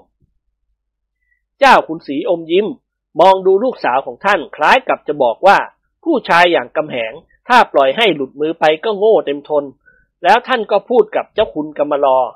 ผมรู้สึกตื่นเต้นในกิจการค้าอันใหญ่โตของเจ้าคุณมากทีเดียว เจ้าคุณคงจะมีรายได้ ปีหนึ่งไม่ใช่น้อยนะครับ ดิเลกแกล้งทำเป็นถ่อมตัวเอิมก็ไม่เท่าไหร่หรอกครับ อย่างมากสิบล้านเท่านั้น ถุย ยิ้มหงวนร้องขึ้นดัง ๆ ทุกๆ คนหันมามองดูเสียงหวน ซึ่งยืนอยู่ข้างนิกรเป็นตาเดียว ทาดาเอตโลกิมหงวนทันที ถุยรถหัวใครยะ อาเสียหัวละรถหัวผมเองครับ แกจะป้าเหรอ มีอย่างที่ไหนถุยน้ำลายรถหัวตัวเอง ผู้ใหญ่กำลังพูดกันอยู่ถุยออกมาได้ ไม่มีมารยาทเสียเลย ดิเลกพูดเสริมขึ้น เอิมอย่าไปว่าข่าวแม่หนู มนุษย์สารเลวอย่างนี้ ลุงไม่ถือหรอก ถ้ามันดีมันคงไม่ต้องมาเป็นคนใช้หลานสาว กิมหนวนอมยิ้ม ยกมือชี้หน้าดิเลกป้าเดี๋ยวพ่อเอาหนวดออกนะ จะบอกให้ เคราะดีที่เจ้าคุณศรีกับทาดาได้ยินคำพูดของอาเสียไม่ถนัด ดีเลกกับพลทำหน้าชอบกล กลัวกิมหนวนจะพูดมากปากโป้งขึ้น เวลาผ่านพ้นไปอีกในราวสิบนาที แซนด์วิชปลาแซลมอน ซึ่งมีสลอดผสมอยู่ด้วย เริ่มแสดงอิทธิฤทธิ์แล้ว พลกับด็อกเตอร์ดิเลกรู้สึกว่าท้องไส้ของตนแปรปรวนผิดปกติ กิมหงวนกับนิกรหัวเราะคิกคักตลอดเวลา พลนั่งทรงตัวตรงขมวดคิ้วนิ้วหน้า ความรู้สึกบอกตัวเองข้าศึกกำลังจะโจมตีด้านหลัง ขณะนี้ข้าศึกกำลังระดมพลขนาดใหญ่ เพื่อผลแตกหักในการรบ พลขบกรามแน่นเหงื่อไหลซิก ขนลุกซู่ทั้งตัว เขาจ้องมองดูนิกรกับกิมหัวราวกับจะกินเลือดกินเนื้อ แต่แล้วแววตาของพลก็โศกเศร้าน่าสงสาร เมื่อกองลาดตระเวนของข้าศึกล่วงล้ำออกมา เจ้าหนุ่มกำแหงถอนหายใจเฮือกใหญ่ ค่อยๆลุกขึ้นยืนหนีบขาแน่น เจ้าคุณศรีกับทาดาเข้าใจว่าพลจะกล่าวสุนทรพจน์ ท่านก็ตบมือให้เกียรติยศพลทำหน้าเหมือนกับจะร้องไห้ พยายามตึงหมู่ลาดตะเวนหมู่ที่สองไว้ แต่ก็ไม่สำเร็จข้าศึกไหลลอดออกมาจนได้เออผมผมไม่ได้กล่าวสุนทรพจน์หรอกครับคุณอา เจ้าหนุ่มพูดเสียงเครือ ทาดาสังเกตเห็นสีหน้าของพลซีดเผือด หล่อนก็กล่าวถาม เป็นอะไรไปหรือคะคุณกำแหง คุณลุกขึ้นยืนทำไมกำแหงหรือพลฝืนยิ้มอย่างแห้งแล้ง เออผมเออผมไม่สบายนิดหน่อยครับ ตายจริง ทาดาอุทาน ถ้าจะเป็นลมกระมัง หน้าคุณซีดซีดนั่งเถอะค่ะ พลสั่นศีรษะ นั่งไม่ได้หรอกครับ ถ้านั่งเป็นเกิดเรื่องแน่ เออขอโทษนะครับ ผมต้องออกไปห้องสุขาสักประเดี๋ยว ทาดาเกือบจะหัวเราะออกมาดัง ๆ ท้องไม่ปกติหรือคะกำแหง ครับ ผมถูกไอ้สันนรกมันแกล้งเอาสลอดใส่ลงไปในแซนด์วิช โอ้ยโอ้ยแล้วเจ้าหนุ่มรูปหล่อก็วิ่งปูเลงปูเลงออกไปจากห้องรับประทานอาหาร ประมุขของบ้านวุฒิไกรหันมามองดูนิกรกับกิมหวน หวน แกเล่นอุตริพี่เลนเอาสลอดใส่แซนด์วิชในจานของคุณกำแหงเหรอ อาเสียยิ้มแป้นฮ่าไม่ใช่ผมหรอกครับ ทาดาแหวขึ้นทันที ถ้าอย่างนั้นใครเป็นคนแกล้งเขากิมหงวนหัวเราะ ความคิดน่ะเป็นของผมครับ แต่คนที่โรยชาลอตลงไปในแซนด์วิชในจานของคุณกำแหงและในจานของท่านเจ้าคุณ คนนี้คือเจ้าก่อน แล้วแต่จะโปรดเถอะครับ เราไม่ได้มีเจตนาที่จะแกล้งท่านทั้งสองนี้เลย เจ้าคุณสีชักฉิว ไม่ได้แกล้ง เล่นและยำอย่างนี้ยังบอกว่าไม่ได้แกล้งไม่ได้แกล้งจริงๆครับ นิกรพูดพลางหัวเราะพลาง เราสองคนอยากจะรู้ว่า สลอดมันมีฤทธิ์เดชอย่างที่เขาพูดกันจริงหรือไม่ ก็ทดลองดู เจ้าคุณสีขบกรามแน่น แล้วทำไมแกไม่ทดลองกันเองระหว่างแกสองคน จิมหนวนสะดุ้งอ๋อไม่ไหวละครับ ผมกลัวตาโบอ๋อ แกเลยมาทดลองพ่อกำแหงกับเจ้าคุณนรงพูดจบท่านก็หันมาทางเจ้าคุณกำมลอ เป็นยังไงบ้างครับเจ้าคุณด็อกเตอร์ดิเลกฝืนยิ้มอย่างยากเย็นเอ่มกำลังจะเป็นครับ ท้องมันลั่นโครกครากผิดปกติธาดาหัวเราะคิก แต่แล้วก็รีบหยุดหัวเราะทันทีทันควัน มองดูด็อกเตอร์ดิเลกอย่างเห็นใจ เออ คุณลุงไปห้องน้ำสิคะ ดิเลกกลืนน้ำลายเอือกอืมไปไม่ไหวหลานสาว จวนได้จวนเสียอยู่แล้ว กิมหนวนเดินหัวเราะเข้ามาหาดิเลก กระชากแขนนายแพทย์หนุ่มให้ลุกขึ้น แล้ววิ่งไปห้องน้ำออกจากห้องนี้แล้วเลี้ยวซ้าย ดิเลกบีบขาแน่น หูอื้อในตาวาว รู้สึกหนาวหนาวร้อนร้อนๆยังไงชอบกล ยืนนิ่งเฉยอยู่สักครู่ เขาก็กระโดดตัวลอย วิ่งอ้าวออกไปจากห้องรับประทานอาหาร ข้าศึกโจมตีเสียงสนั่นหวันไหว นิกรกับกิมหมวนหัวเราะกันจนงอหาย อุบัติเหตุที่เกิดขึ้นนี้ทำให้พลกับดิเลกอับอายขายหน้ายิ่งนัก ทั้งสองทำธุระอยู่ในห้องสุขาเกือบสิบนาที เป็นการชำระล้างลำไส้กันอย่างมโหฬารซึ่งไม่เคยมีมาในประวัติการของชีวิต มีอยู่เท่าไหร่ออกมาจนหมดเกลี้ยง แล้วสองสหายก็ร้องตะโกนเรียกกัน พากันออกจากห้องสุขาพร้อม ๆ กัน วิ่งปูเลงปูเลงออกไปทางหน้าตึก ตกลงใจหนีกลับบ้านโดยไม่ต้องล่ำลาเจ้าขุนศรีและทาดา เจ้าแห้วนั่งไขว่ห้างอ่านหนังสือพิมพ์รายสัปดาห์ฉบับหนึ่งอย่างเพลิดเพลิน พอได้ยินเสียงฝีเท้านายทั้งสองคนวิ่งลงบันไดมา เขาก็เงยหน้าขึ้นมองดู และยังไม่ทันจะกล่าวถามพลกับดิเลกก็รีบเปิดประตูก้าวเข้าไปนั่งตอนหลังรถเฮ้ยกลับบ้านเร็วฝรั่งขายหน้าเต็มทนแล้ว ดิเลกพูดอย่างเหน็ดเหนื่อย เจ้าแห้วมองดูนายของเขาอย่างแปลกใจ ใบหน้าของด็อกเตอร์นรงฤทธิ์และพลซีดเผือดนัยน์ตาลึกโบ๋ เจ้าแห้วทำจมูกบานเข้าบานออกเมื่อได้กลิ่นที่มนุษย์เกลียดแต่หมาชอบ โอ้รับประทานมีอะไรเกิดขึ้นหรือครับพลตวาดลั่น อย่าถามน้ำไรรีบพาข้ากลับบ้าน โอ้เหนื่อยจะตายแล้ว เจ้าแห้วใจเต้นทึกทัก รับประทานอาฮิวารับประทานคุณกับคุณหมอเข้าแล้วหรือครับนี่ท่อไว้พลตะโกน คนกำลังเหนื่อยจะซักถามเอาอะไรกันข้าสองคนถูกเจ้ากรกับเจ้าหมวนมันแกล้ง แกคงไม่รู้ว่าไอ้สองคนมันปลอมตัวเป็นคนใช้อยู่ที่นี่ เจ้าแห้วหัวเราะ รับประทาน รู้แล้วครับ ตะกี้นี้อาเซียกับคุณนิกรยังลงมาหาผมอ๋องั้นเหรอ เจ้าหวนกับเจ้ากรน่ะมันเอาสลอดใส่แซนด์วิชให้เรากิน เจ้าแห้วสะดุ้งเฮือก อุทานออกมาดัง ๆ ตาย ดีเลกยิ้มแห้งๆ no ยังไหวแต่ก็เกือบไปแล้ว ไปเหอะเจ้าแห้ว เจ้าแห้วสั่นศีรษะช้าๆหืมรับประทานกลับไปถึงบ้าน เห็นจะต้องตักน้ำล้างรถไม่ต่ำกว่ายี่สิบถัง วะ รับประทานแมงวันบินว่อนจ้ะครับพลชะโงกหน้ายกมือขวาเขกลงกลางกระบาลเจ้าแห้วเต็มรัก นี่แน่พูดมากนะ พาข้าไปบ้าน เจ้าแห้วสูดปากลั่น ครั้นแล้วเขาก็สตาร์ทเครื่องนำรถยนต์เก๋งคันงาม แล่นออกจากที่อย่างรวดเร็ว เจ้าคุณศรีกับธาดาวิ่งออกมาดูแต่สตูดเก๋งออกไปพ้นเขตบ้านวุฒิไกรแล้ว จากสาลาแดงมาถนนพญาไทสตูดเก๋งวิ่งในราวห้านาทีเท่านั้น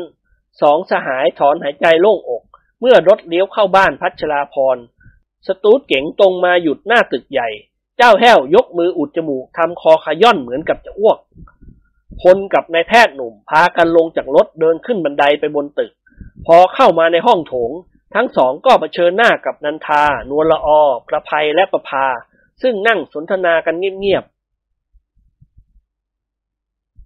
แม่งามทั้งสี่ทำหน้าตื่นๆไปตามกันดิเล็กอภาร้องทักสามีของหล่อน ไปไหนกันมาคะเนี่ยทำไมถึงปลอมตัวเป็นคนแก่จนแทบจะจำไม่ได้ด็อกเตอร์ดิเลกฝืนหัวเราะแก้ด้วยปฏิภาณอันเฉียบแหลมอ้อ I กับเจ้าพลไปซ้อมละครที่สอนอนันทาขัดขึ้น เอ๊ะ พลไม่ได้เป็นนักเรียนอังกฤษนี่คะพลว่า พลช่วยเหลือสมาคมเขาจ้ะเพราะการแสดงละครคราวนี้ เขาเก็บเงินช่วยรัฐบาลซื้อข้าวให้อังกฤษประภัยทำจมูกฟุดฟิต เอ๊ะ เหม็นอะไรตุยๆ พี่นันตายจริงนั่น ก้นคุณหมอเปื้อนเปิดอะไรมา ดิเลกทำหน้ากะเรียกกะลาชอบกล คว้ามือนายพัชราภรณ์วิ่งโครมคามขึ้นบันไดไปชั้นบน แม่งามทั้งสี่พอจะทราบแล้วว่ามีอะไรเกิดขึ้นแก่สองสหาย ต่างส่งเสียงหัวเราะลั่นห้อง อีกสิบห้านาทีต่อมาพลพัชราภรณ์กับด็อกเตอร์ดิเลกนรงฤทธิ์พากันเดินเคียงคู่ลงบันไดมาด้วยใบหน้ายิ้มแย้มแจ่มใส ทั้งสองอาบน้ำสระผมชำระร่างกายเรียบร้อยแล้ว แต่งกายใหม่เอี่ยมทั้งคู่ ผมเผ้าหวีเรียบร้อยใส่น้ำมันจนหอมฟุ้ง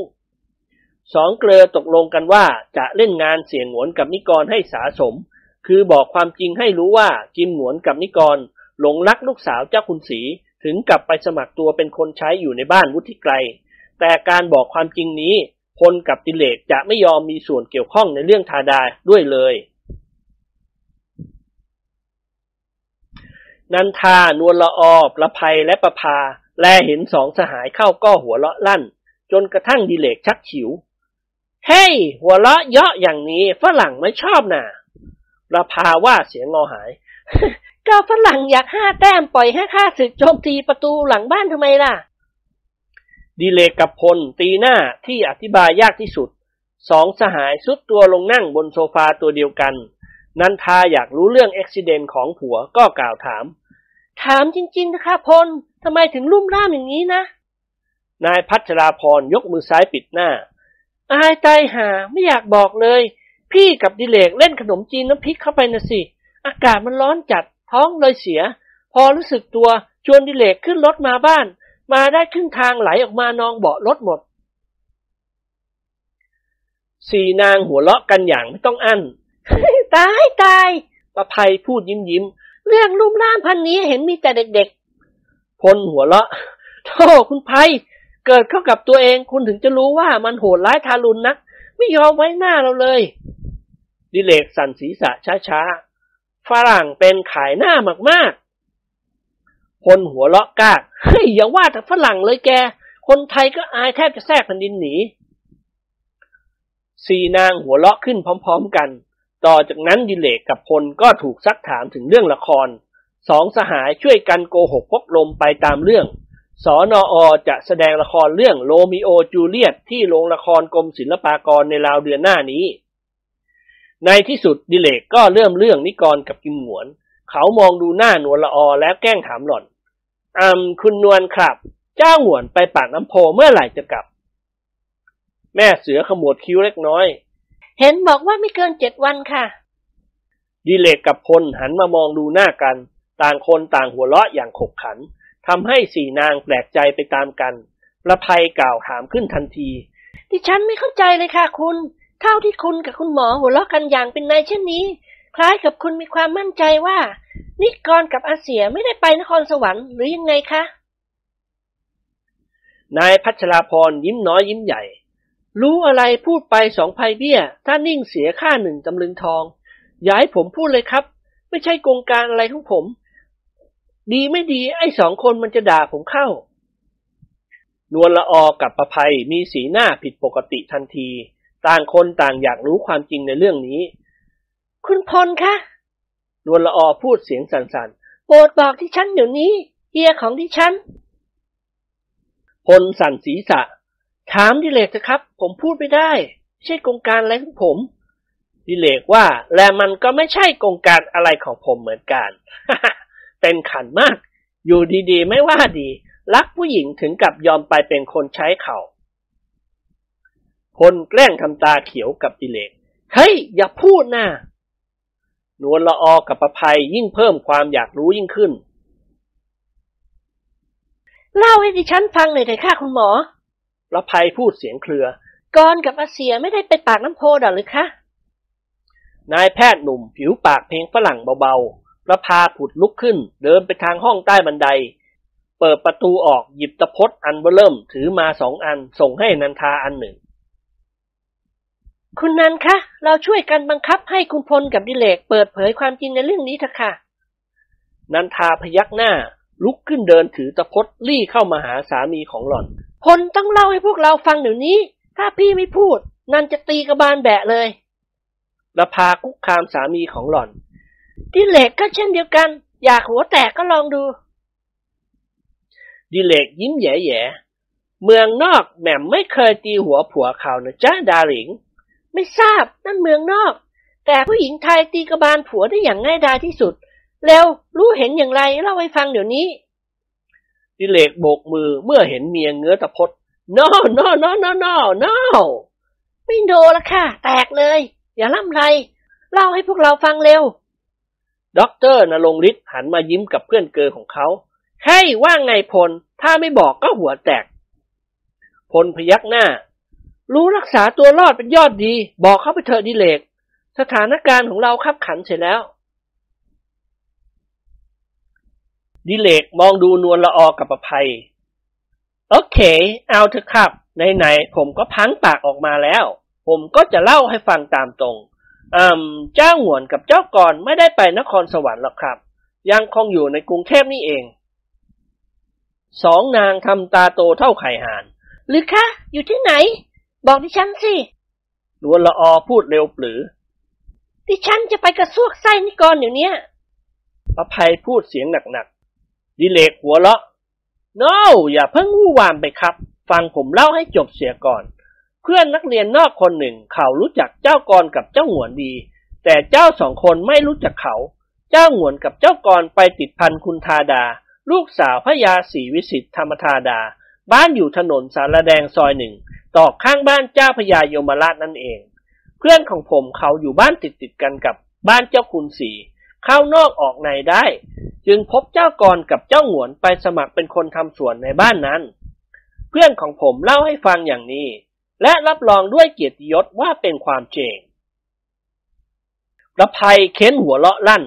กระชากหลาวทองเหลืองที่เหน็บพุงออกมา ผุดลุกขึ้นยืนหันมามองทางนวลละออ ไปคุณนวลไปบ้านเจ้าคุณสีกับไพเดี๋ยวนี้ แทงให้จำบะเลย น้อย เจ็บใจนักโกหกตอแหลว่าไปปากน้ำโพ ที่แท้แอบไปติดผู้หญิง นี่หึงจะทนไม่ไหวแล้ว ตัวสั่นหมดเลยนวลละออฝืนยิ้ม ใจเย็นน่ะน้องสาว ไม่เย็นละค่ะ ว่าแต่โอเอเขาเอาผัวเราไปรับประทานเสียจะว่ายังไง นวลละออยักไหล จะว่ายังไง เราก็อกระทมเท่านั้นเอง พูดจบหล่อนก็หันมาทางดิเลก เพื่อนของคุณหมอเขาจำเฮียกับคุณนิกรได้แน่หรือคะ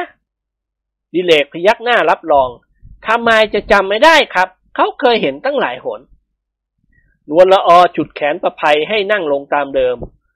ค่อยๆ ปรึกษากันเถอะค่ะ อย่าเอาแต่โมโหโทโสอุ้ยมันหึงจนลมบอกหูแล้วค่ะไม่อยากพูดอะไรเลย เดี๋ยวร้องไห้ก่อนค่ะ เจ็บใจนะ แล้วประภัยก็ยกฝ่ามือปิดหน้าร้องไห้กระซิกกระซิกนวลละออถอนหายใจหนักๆ เจ็บใจเสียงโหนอย่างยิ่ง หล่อนหันมามองดูนันทาแล้วขอความเห็น คุณนันเห็นว่าดิฉันกับภัยควรจัดการในเรื่องนี้ยังไงดีคะ นันทายิ้มเศร้าใช้วิธีหนามยอกกับหนามบ่งสิคะ คุณกับน้องภัยไปสมัครเป็นสาวใช้บ้านเจ้าคุณสีบ้าง เท่านี้ก็มีโอกาสได้รู้ความจริง และได้ซ้อมพ่อเทวดาสองคนนั่นๆประภัยหัวเราะทั้งน้ำตา โอ้ยใต้เลยพี่นัน ความคิดของพี่นันเข้าทีมากสิค่ะละพาพูดเสริมขึ้นเบาพี่ก็เห็นด้วยประภัย น้องกับคุณนวลรีบพากันไปบ้านเจ้าคุณสีเถอะ ไปเดี๋ยวนี้แหละ ถ้าพบตัวก็ลากเอามาซ้อมที่บ้านเราละภัยหันมายิ้มกับนวลละออว่าไงครับพี่นวลโอเคหยวนค่ะ ไปก็ไป ดิฉันใจร้อนเช่นเดียวกับคุณนั่นแหละ สองนางผุนผันลุกขึ้น พากันวิ่งเหาะๆขึ้นบันไดไปชั้นบนอนิจจากิมหนวนกับนิกรของเราชะตาถึงคาดเสียแล้ว สิบสี่นาฬิกาเศษ ฉากสุดท้ายของเราเปิดขึ้นที่บ้านวุฒิไกรของเจ้าคุณศรีวิสิทธธรรมธาดาอีกครั้งหนึ่ง ขณะนี้อากาศกำลังร้อนจัด ท่านเจ้าคุณกับธาดาที่ดาของท่านลงมานั่งพักผ่อนอยู่ที่เรือนต้นไม้หน้าตึก สองพ่อลูกต่างสนทนากันถึงเรื่องอุบัติเหตุ ของกำแหงกับเจ้าคุณนรงเมื่อตอนเที่ยงนี้ แล้วต่างก็หัวเราะกันอย่างขบขัน หญิงสาวสองคนแต่งกายด้วยเสื้อผ้าขาดปะ ในสภาพของคนจน ได้พากันเดินเข้ามาในบ้านวุฒิไกรทั้งสองแต่งกายคล้ายๆกัน นุ่งผ้าถุงสีดำสวมเสื้อนอกผ้าฝ้ายคอปกหลวมโพกเพก สวมรองเท้าแตะ มือถือกระเป๋าเดินทางขนาดกระทัดรัดคนละใบ นวลละออกับประภัยนั่นเอง พอผ่านเรือนต้นไม้สองนางก็หยุดชะงักมองเข้ามาในเรือนต้นไม้ ในเวลาเดียวกันทาดาก็มองมาพบสองนางเข้าโดยบังเอิญประภัยกระซิบกับนวลละออแม้สวยกว่าเราอีกคุณนวลไม่น่าล่ะ นวลละออจุปาก อย่าพูดเขากำลังมองดูเราทาดาลุกขึ้นเดินออกมายืนเกาะขอบลูกกรงเรือนต้นไม้ สายตาที่มองดูนวลละออกับประภัยนั้น ปราศจากการเย่อหยิ่งถือตัว ต่างฝ่ายต่างมองดูกัน แล้วทาดาก็กล่าวถามขึ้นเบา มาหาใครจ้ะเธอๆสองนางวางกระเป๋าเดินทางลง ชุดตัวนั่งยองๆยกมือไหว้ฝ่ายเจ้าของบ้าน ดิฉันต้องการพบท่านเจ้าของบ้านค่ะ ประภัยพูดเบาๆ แกล้งทำกิริยาท่าทางให้น่าสงสาร ทาดายิ้มเล็กน้อย เธอทั้งสองคนมีธุระอะไรไม่ทราบ นวลละออว่า เราเป็นคนจนค่ะ ไม่มีที่อยู่ที่อาศัย เดินทางมาจากต่างจังหวัดตั้งใจมาหางานทำที่กรุงเทพ แต่ก็ไม่ได้งาน จึงต้องซัดเซพเนจรเรื่อยมา คุณช่วยกรุณาให้ดิฉันสองคนพบกับท่านเจ้าของบ้านสักหน่อยได้ไหมคะ ดิฉันจะกราบเท้าอ่อนวอนท่านเพื่อขออาศัยอยู่ในบ้านนี้ทาดาถอนหายใจยาวเข้าใจว่าเป็นความจริงโถน่าสงสาร ตามฉันเข้ามาในเรือนต้นไม้เถอะจ้า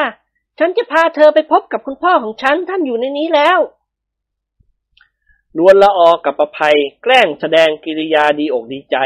ลุกขึ้นคว้ากระเป๋าเสื้อผ้าเดินตามทาดาเข้าไปในเรือนต้นไม้ ท่านเจ้าคุณศรีมองดูนวลละออกับประภัยอย่างแปลกใจ แล้วก็กล่าวถามธิดาของท่านใครกันลูก หญิงสาวยิ้มอ่อนโยน เขาบอกว่าเขามาจากบ้านนอกค่ะ เวลานี้ไม่มีงานทำ อยากจะมาอาศัยอยู่กับเรา เจ้าคุณจุปากเบาๆ เอ๊พ่อเห็นจะต้องมีหน้าที่สำคัญคอยอุปการะคนบ้านนอกที่ไม่มีงานทำเมื่อสองสามวันก็ช่วยไว้สองคนแล้ว คือนายกรกับนายหงวน นี่อีกสองคนต่อไปข้างหน้าจะอีกกี่คนก็ยังไม่รู้นวลละออกับประภัยคลานเข้าไปกราบเท้าประมุขของบ้านมุทิไกใต้เท้ากรุณาให้เราอาศัยอยู่ด้วยเถอะนะเจ้าค่ะ เราสองคนต่างไร้ญาติขาดมิตร หวังจะยึดบารมีของไต่เท้าเป็นล่มโพล่มไทรประภัยพูดอย่างคล่องแคล่ว เจ้าคุณสีทำตาปริบๆมองดูประภัย ฉันไม่อยากเชื่อเลยว่าแกเป็นคนบ้านนอกทำไมล่ะจ๊ะคะประภัยลอยหน้าถาม ท่านเจ้าคุณหัวเราะเบาๆ แกพูดจาคมคายสำนวนเล่ากับชาวกรุงที่คงแก่เรียนมาแล้วประภัยยิ้มแป้น ดิฉันชอบอ่านหนังสือพิมพ์อ่านเล่นค่ะ ดิฉันชอบอ่านหนังสืออ่านเล่นค่ะจำสำนวนที่เขาแต่งไว้ได้มากอ๋องั้นเหรอ ค่ะ ประภัยพูดยันคาง ทาดารู้สึกพอใจประภัยกับนวลละออมาก เพราะรูปร่างผิวพรรณผิดแผกกว่าคนชั้นต่ำทั้งหลาย ที่หล่อนเคยเห็นมา หล่อนกล่าวถามนวลละออ ขอโทษเธอชื่ออะไรจ๊ะ ดิฉันชื่อนวลค่ะ ชื่อเรียบๆเพราะดีเหมือนกัน แล้วก็แม่คนนั้นละจ๊ะชื่ออะไรประภัยหัวเราะหน้าเอ็นดู ชื่อประภัยค่ะ เพราะดีเหมือนกันนะคะทาดาหัวเราะคิก จ้า เพราะมากทีเดียว พูดจบก็หันมาทางประมุขของบ้านมุทิไกรคุณพ่อคุณพ่อคะลูกชอบแม่นวลกับแม่ประภัยเสียแล้ว รู้สึกว่าแกเป็นคนสนุกสนานดีมาก รับแกไว้เป็นสาวใช้ของเราเถอะค่ะ คุณพ่อ ถ้าเราไม่ให้ความช่วยเหลือแก แกคงลำบากยากเย็นไม่น้อย แกก็สารภาพกับเราตามตรงว่าไร้ญาติขาดมิตร เจ้าคุณสีสั่นศีรษะช้าๆ สาวใช้ของเรามีถึงเก้าคนแล้วนะทาดา รับยายสองคนนี่ไว้ ห้องที่จะให้เขาอยู่ก็ไม่มีนี่ประภัยพูดขึ้นทันทีดิฉันอยู่ห้องเดียวกับใต้เท้าก็ได้นี่คะ ท่านเจ้าคุณทำหน้าชอบกล ไม่ได้หรอกแม่คุณ ไม่เป็นไรค่ะ ดิฉันไม่ถือ ถูกละฉันถือนี่นะ ฉันไม่ยายใครเขาติชินนินทาฉัน อุ้ย นินทากาเลเหมือนเทน้ำ ไม่ชอกช้ำเหมือนเอามีดฟันขี้ใต้หรอกเจ้าค่ะ เจ้าคุณสีกับทาดาหัวเราะขึ้นพร้อมๆกันนวลละออคานเข้ามายกมือบีบนวดหน้าแข้งท่านเจ้าคุณสีกระทำอย่างตั้งอกตั้งใจประภัยเห็นเช่นนั้นก็เข้าไปนวดอีกขาหนึ่ง เฮ้ย จักกะจี้ เจ้าคุณพูดพลางหัวเราะพลาง พ่อไม่ต้องนวด เป็นอันว่าฉันตกลงรับแกสองคนไว้เป็นสาวใช้ของฉัน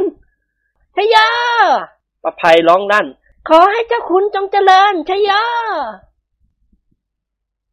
เจ้าคุณจ้องมองดูประภัยคล้ายกับจะค้นความจริงใจอะไรบางอย่างในตัวหล่อน ประภัยมองสบตาท่านก็ยิ้มแย่ๆ แกชื่ออะไรนะ ท่านเจ้าคุณถาม ประภัยค่ะ ฉันสงสัยว่าแกไม่ค่อยจะสบายนะ เจ้าค่ะที่ฉันก็สงสัยตัวเองเหมือนกัน ว่าแล้วแกจะทำงานกับฉันได้หรือ ได้เจ้าค่ะเจ้าคุณหัวเราะเอ้า เมื่อแกคิดว่าแกทำงานให้ฉันได้ก็เอา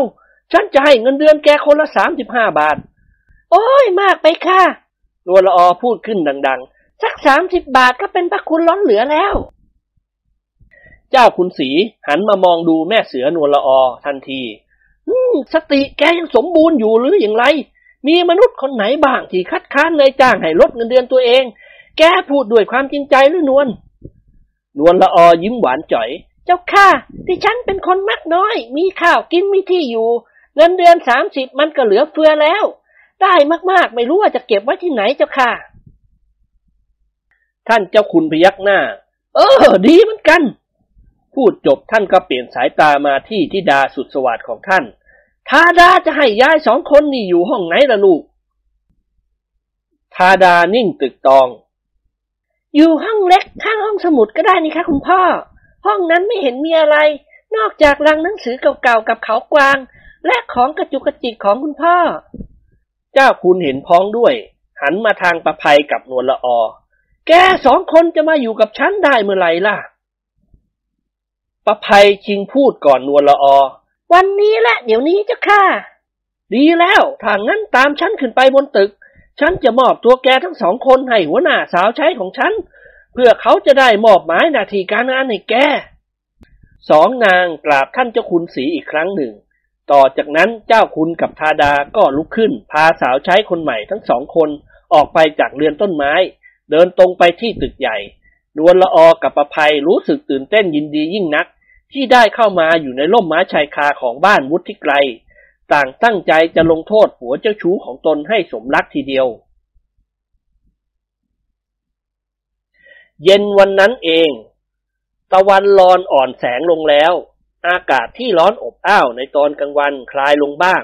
สวนดอกไม้หลังบ้านวุฒิไกรสดชื่นตื่นตาด้วยพันไม้ดอกต่างๆสี ชูดอกออกต้นแลสวัย คนทำสวนคนใหม่สองคนกำลังช่วยกันลดน้ำพรวนดินต้นไม้ เสียงหวนกับนิกรของเรานั่นเอง สองสหายนุ่งกางเกงขาสั้นสีดำ สวมเสื้อเชิ้ตสีขาวเก่าข้ามคร่า มีรอยขาดเย็บปะหลายแห่ง อาเสียเป็นคนตักน้ำในท้องร่อง ใส่บัวลดน้ำนำมาลดต้นไม้ นิกรเป็นคนพรวนดินด้วยเสียม สองสหายทำงานพลางก็คุยกันพลาง ให้ให้ให้ระวังหน่อยก่อนรากแก้วต้นกุหลาบมันจะขาด นิกรเงยหน้าขึ้นมองดูเสียงหวน ขาดก็ช่างมันปะไรวะ ต้นไม้ของเราเมื่อไหร่ทำมันให้พ้นพ้นหน้าที่ไป เหนื่อยตายโหงอยู่แล้ว แกช่วยพรวนดินบ้างสิ กันจะเป็นคนลดน้ำบ้างอ้าวได้เหมือนกันทำงานหนักนิดหน่อยเท่านี้แหละบ่นไปได้ อย่างกันอย่าว่าแต่สวนดอกไม้เพียงเท่านี้เลยวะ ต่อให้ไล่ผักสุดลูกหูลูกตากันก็ทำไหว นิกรลุกขึ้นส่งเสียมให้เพื่อนเกอของเขา อาเสียสุดตัวนั่งตั้งท่าธรรมัดทแมง ยกเสียมพวนดินเป็นจังหวะของก้า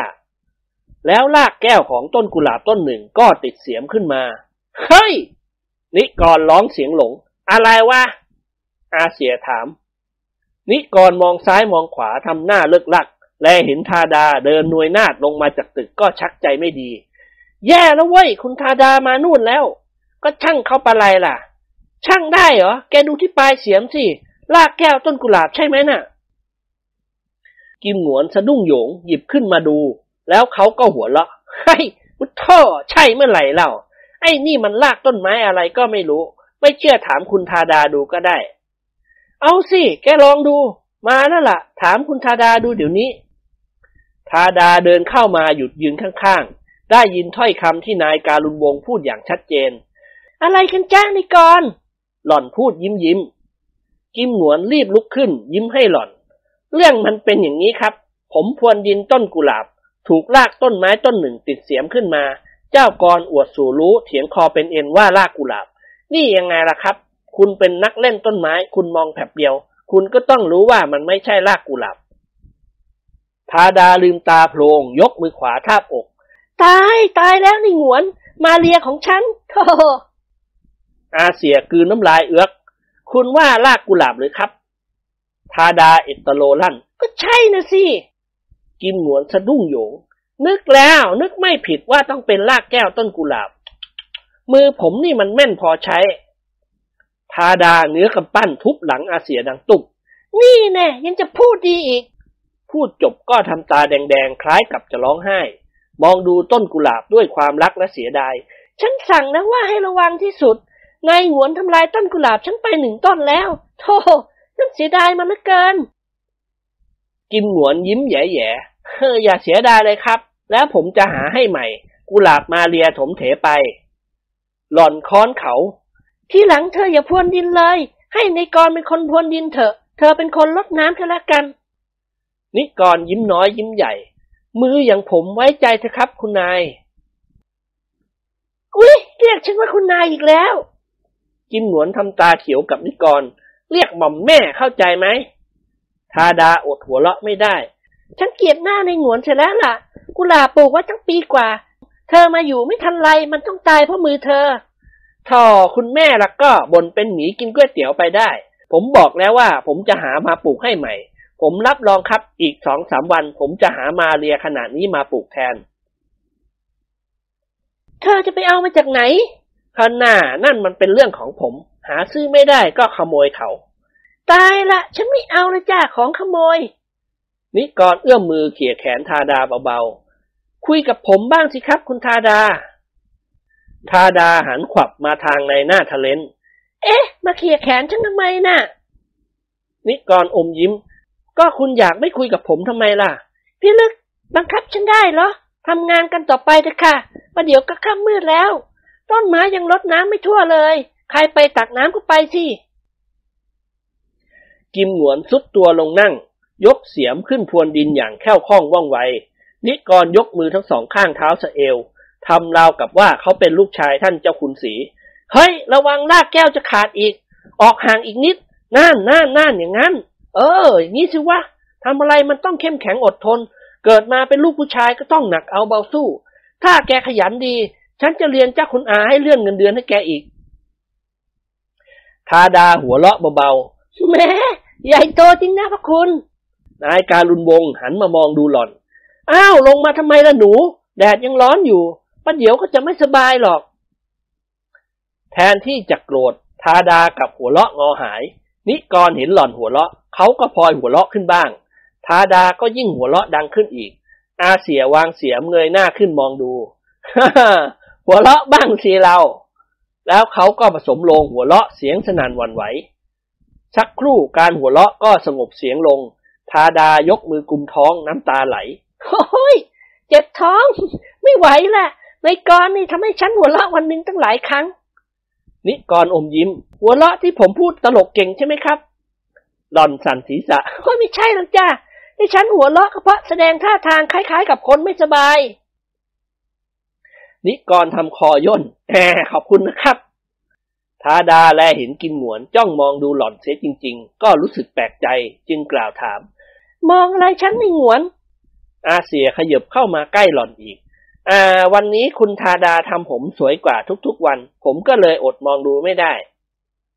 ทาดายกมือแตะเรือนผมของหล่อน แบบนี้สวยหรือในหงวน ครับสวยจริง ๆ ให้ไตหงไตหาสิครับ ทาดาว่า สาวใช้คนใหม่ของฉันเขาทำให้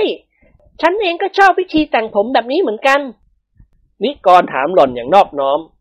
ฮะ มีสาวใช้มาสมัครทำงานใหม่หรือครับ คุณทาดา จ้ามาด้วยกันสองคน คนหนึ่งชื่อนวล อีกคนหนึ่งชื่อประภัย สวยและน่าเอ็นดูทั้งคู่ หน่วยก้านท่าทางไม่น่าจะตกระกรรมลำบากเลย ฉันรักเขามากทีเดียว สองเกลอใจเต้นทึกทักต่างมองดูหน้ากัน อ่ารูปร่างเป็นยังไงครับ จิมหนวนถาม ทาดาพาซื่อตอบตามตรง คนที่ชื่อนวลรูปร่างสูงโป่งผิวเนื้อขาว อาเสียพูดต่อ หน้ารูปไข่มีไฝที่ริมฝีปากบนซ้ายใช่ไหมครับ ในตากลมโตคิ้วดก เอ๊ะทำไมเธอรู้ จิมหนวนรีบพูดกบเกลื่อนผมพูดเดาเดาส่งเด็ดครับอ้าเธอก็เดาเก่งมาก ถูกแล้ว แม่นวลสาวใช้คนใหม่ของฉัน ใบหน้ารูปไข่ในตากลมโต คิ้วดกมีไฝที่ริมฝีปาก นิกรหายใจไม่ทั่วท้องเลยอ่าแล้วคนที่ชื่อประภัยล่ะครับ แม่ประภัยน่าเอ็นดูมาก เอวบางร่างน้อย แก้มตอบนิดหน่อย ปากนิดจมูกหน่อย แล้วก็พูดเป็นต่อยหอย สองสหายมองหน้ากันอีกใช่แย่แล้วเว้ยกินหวนพูดแผ่วเบา นิกรพยักหน้าเห็นพ้องด้วย ถ้ามันถึงตาย พาดาขมวดคิ้วย่น พูดอะไรกันจ๊ะ เสียงหวนฝืนยิ้ม พูดถึงกุหลาบต้นนี้ครับ เจ้ากรเขาว่าถ้ามันตายแน่ๆทาดาเกิดโมโหขึ้นมา เพราะความเสียดายกุหลาบของหล่อน ถ้าเธอสองคนทำต้นไม้ของฉันตายอีกแล้วก็เป็นขัดใจกันละพูดจบหล่อนก็หมุนตัวกลับ เดินทอดน่องตรงไปที่ตึกใหญ่ นิกรกับกิมหนวนเสียขวัญเสียกำลังใจไปตามกัน ใบหน้าซีดเผือด ไอ้พลกับดิเลกเล่นงานเราเสียแล้ว นิกรพูดเสียงเครือ สาวใช้คนใหม่ของคุณธาดาจะต้องเป็นเมียของเราอย่างไม่ต้องสงสัยทำไงดีวะไอ้หนวน อาเสียถอนหายใจเฮือกใหญ่ทำไงล่ะ มีอยู่ทางเดียว คือหลบหนีไปจากบ้านนี้โดยเร็วที่สุด ก่อนที่เมียของเราเขาจะพบเราเข้า นิกรพยักหน้าช้าๆ เออ ไปหวน รีบกลับไปกระท่อมเราเถอะ ปีนกำแพงออกทางหลังบ้านก็แล้วกัน ครั้นแล้วสองสหายก็รีบเดินดุ่มๆ ไปจากที่นั่น ตรงมายังกระท่อมของเขา ทั้งกิมหนวนและนิกรมีกิริยาลุกลี้ลุกลนผิดปกติ สองเกลอเข้าไปในกระท่อมท้ายสวน ซึ่งเป็นที่อยู่ของเขา ต่างไม่ได้พูดอะไรกันเลย ลงมือเก็บข้าวเก็บของลงกระเป๋าเดินทางอย่างรีบร้อน ในเวลาเดียวกันนี้เองนวลละออกับประภัยก็ปรากฏตัวขึ้นในบริเวณสวนดอกไม้ของบ้านวุฒิไกรแม่เสือทั้งสองแต่งกายชุดเดียวกับเมื่อตอนมาสมัครงาน ต่างถือดุ้นแสมคนละดุ้นสองนางเที่ยวเดินค้นคว้าหาตัวกิมหนวนกับนิกร ใบหน้าของนวลละออกับประภัยเคร่งขึมน่ากลัว ถ้าจะอยู่กระท่อมปลายสวนกำลังค่ะคุณภัยนวลละออพูดเสียงหนัก ๆประภัยมองไปทางขวามือ นั่นนะสิคะ ตามไปดูให้ถึงที่ เดี๋ยวก่อนค่ะคุณภัย เรามาปรึกษาให้เรียบร้อยซะก่อน คุณภัยอย่าทำใจอ่อนไม่ได้นะประภัยเค้นหัวเราะ อย่ากลัวเลยค่ะ เรื่องใจอ่อนเป็นไม่มี วันนี้ถ้าภัยเอาเลือดหัวพ่อกรออกไม่ได้ภัยยอมให้คุณนวลเตะเลย นวลละออยิ้มออกมาได้ ดิฉันก็เหมือนกัน ถ้าทำไม่ได้อย่างพูด คุณภัยไม่ต้องนับถือดิฉัน ตกลงค่ะ ไปเถอะ ภัยคันไม้คันมือเต็มทนแล้ว ต้องตีให้จำบะเลย อ่า ตีตรงไหนดีคะหนักแข้งหรือหัวเขา่า อุ้ย ตีหัวสิคะ ตีหนักแข้งหรือตีหัวเข่าเอาอะไรกัน ต้องตีศีรษะหรือคอต่อประภัยยิ้มแห้งคอต่อถ้าจะไม่เหมาะค่ะ ดีไม่ดีตายโหงเลย ช่างอะไรคะ ตายเสียก็ดี ผัวสับปะรังเคพันนี้ ดิฉันอิดหนาละอาใจเต็มทนแล้ว เจ้าชู้ไม่รู้จักจบจักสิ้น ชาตินี้มันต้องแล่เนื้อเอาเกลือทาถึงจะสาสม จริงค่ะ ไม่ก็ต้องผ่าท้องเอาขี้เลื่อยยัดสองนางหัวเราะขึ้นพร้อมๆกัน แล้วนวลละออก็เดินนำหน้าพาประภัยไปยังกระท่อมที่พักของคนทำสวน พอมาถึงหน้ากระท่อมนวลละออกับประภัยก็แลเห็นสองเกลอกำลังรีบเร่งเก็บข้าวเก็บของอย่างร้อนรนนวลละออกับประภัยค่อยๆขึ้นบันไดหน้ากระท่อม ยืนเด่นเป็นสง่าอยู่หน้าประตู กิมหมวนเงยหน้าขึ้นมองมาทางสองนางโดยบังเอิญ เขายิ้มให้นวลละออเมียรักของเขา แล้วก้มหน้าก้มตาเก็บของต่อไป พอนึกขึ้นได้ว่าผู้ที่เขายิ้มให้คือนวลละออ เสียงหวนก็ร้องสุดเสียงให้ยานิกรกำลังพับเสื้อกางเกง ร้องเอะอะอะไรวะไอเสีย กลัวเมียจนเกินไปละสิกิมหวนคานเข้ามากระซิบกระซาบข้างหูนิกร ความตายกำลังคานคืบเข้ามาหาเราแล้ว นิกรลืมตาโพลงกระซิบถาม ความตายรูปร่างหน้าตามเป็นยังไงวะ อาเสียขัดใจขึ้นมาก็ชี้มือไปทางประตู นอนเห็นไหมเยืนถือดุนแสมอยู่นั่น นายการุณวงเย็นว่าไปหมดทั้งตัว ไม่กล้ามองไปที่ประตูกระท่อม ประภัยแกล้งกับแอมดัง ๆ ทั้งนิกรกับกิมหนวน หัวใจแทบหยุดเต้น หน้าต่างกระท่อมทั้งสองบานมีลูกกงไม้กั้นหมดหนทางที่จะหลบหนีได้นวลละออกับประภัยต่างย่างสามขุมเดินลี่เข้าไปหาสามีของหล่อน สองสหายตัวสั่นงันงก ค่อยๆ ลุกขึ้นยืน โอ้ยกลัวแล้วจ้าแม่ อาเสียพูดหน่าสงสาร นวลละออเงื้อดุ้นแสมปักเคลงกลางศีรษะกินหมวนเต็มแรงเกิดเสียงดังโป๊ก อาเสียยืนอมยิ้มนิ่งเฉย มาทำอะไรที่นี่ แม่เสือคุกคาม เสียงหวนใจคอไม่อยู่กับเนื้อกับตัวแล้วปะปะเปล่าจ้า อย่าปฏิเสธ สารภาพตามตรงเดี๋ยวนี้ว่าเฮียมาอยู่ที่บ้านวุฒิไกรทำไม เจ้ากรเขาชวนมาจ้าอ้าวนิกรเอตโลทำไมถึงมาซัดกันละว้ยก็กลัวหัวแตกนี่นา เอ้า แล้วฉันก็แย่เลยสิ แกเป็นคนชวนไม่ใช่หรือทะลึ่งมาซัดประภัยยกหลังมือตบหน้านายการุณวงดังเพีย บอกมาตามตรง ใครเป็นคนออกความคิดในเรื่องนี้ แล้วก็มีจุดประสงค์อะไร เท่าที่ยอมมาเป็นคนทำสวนเจ้าคุณสี นิกรยกมือไหว้เมียของเขาอ่าเดี๋ยวก่อนจะเมียจ๋าพี่ยินดีแถลงความให้ทราบทั้งหมดโดยไม่ปิดบัง แต่อยากจะรู้นักว่าภัยรู้ได้ยังไงว่าพี่กับเจ้าหวนมาอยู่ที่นี่ประภัยพูดโพ่งออกมา คุณพลกับคุณหมอบอก นิกรหัวเราะลั่นฮ่าดีแล้ว ถ้าเช่นนี้พี่จะเล่าความจริงให้ภัยและคุณนวลทราบ แต่ว่าเพื่อความปลอดภัยวางดุ้นแสมเสียก่อนไม่ดีหรือจ๊ะประภัยตวาดแวบไม่จำเป็นถือไว้อย่างนี้ละดี เร็ว เล่ามาภัยอยากรู้ความจริงนะนายการุณวงถอนหายใจอีกครั้งหนึ่ง เรื่องมันเป็นอย่างนี้จะภัย เราสามคนคือเจ้าพลเจ้าหงวนและพี่ คุณนิกร แต่มีความเสน่หาในตัวคุณธาดาลูกสาวท่านเจ้าคุณศรี ตอนนี้เราก็เกิดพนันกันขึ้นว่า คุณธาดาจะรักใครประภัยโบกมือ เดี๋ยวเดี๋ยวเดี๋ยวอย่าเพิ่งเล่า มันไส้จนทนแล้ว ขอตีกระบาลสักทีหนึ่งก่อนเถอะ เจ็บใจนะมา ก้มหัวมาดีนิกรหน้าจ่อยเออเบาๆหน่อยนะจ๊ะไหว้ล่ะประภัยเค้นหัวเราะๆไม่มีความเมตตาปราณีอะไรที่จะให้กรแล้ว นึกถึงพ่อแก้วมาแก้วให้ดี ระวังหนึ่งสองอีอีอีอีอีอีอี นิกรร้องลั่นประภัยกับนวลละอหัวเราะลั่น ต่างพากันมองดูนายการุณวงศ์กิมหนวนผักหน้านิกรให้เปลี่ยนสัญชาติเมื่อไหร่วะ ร้องยังกระถูกน้ำข้าวเอ้าก็มันกลัวนุ่นเสมนี่ว่าประภัยตวาดแวดยังไม่ทันตีเลย ร้องเสียงหลง มาก้มหัวลงมาดีๆ นิกรถอนหายใจเฮือกใหญ่ โธ่ไม่ตีไม่ได้เหรอ ตบหน้าสักสามสี่ทีก็ยังดีสิภัยคนดีคนดีๆอย่าอย่ามาประจบไม่สำเร็จหรอก อยากเป็นเจ้าชู้ประตูดิน กลัวอะไรกับดุนแสมบอกให้ก้มหัวลงมาเข้าใจไหมขืนน้ำไรประเดี๋ยวแม่แท่นยับเลย นายหน้าทะเลนทำปากขมุบขมิบอ้าวอยากตีก็ตี ดีเหมือนกัน ตีเสียตายหงตายหารู้แล้วรู้รอด อุ้ยพูดจาหยาบคายจริงเชียว อ่าขอโทษนะคะกรสิ่งใดที่ได้ล่วงเกินด้วยกายกรรม วจีกรรม และมโนกรรม โปรดอโหสิให้ด้วยอ้าวนิกรร้องสุดเสียง ใจคอจะตีตายคาที่เชียวหรือประภัย แม่งามหัวเราะ ใครบอกล่ะ ก็แล้วทำไมต้องขอโทษขอโพยกันด้วย เอ้า ธรรมดาเมียดีอย่างไพก็ต้องรู้จักเคารพผัว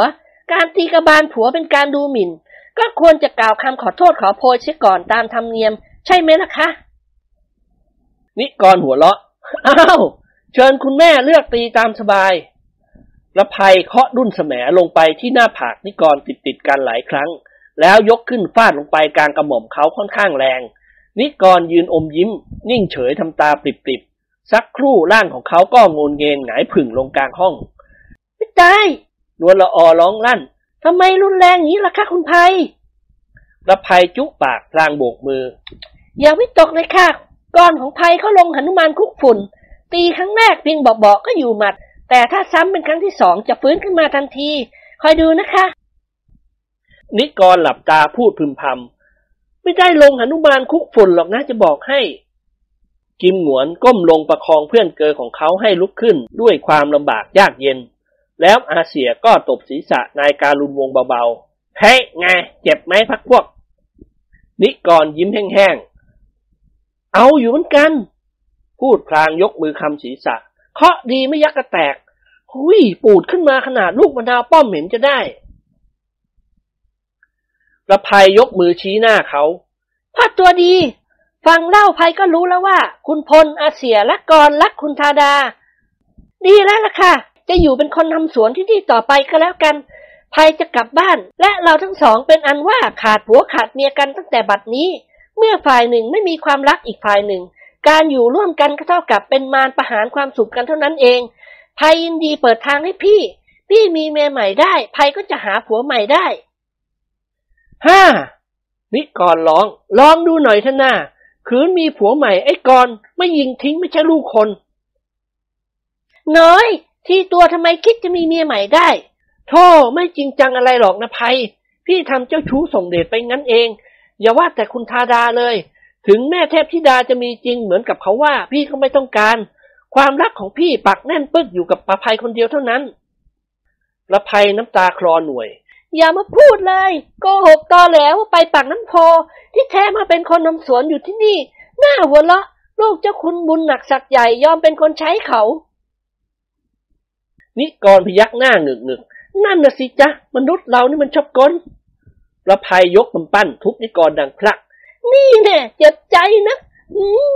มเมียยังสวยออกอย่างนี้ยังเป็นอื่น ดีละเราเลิกกันดีกว่า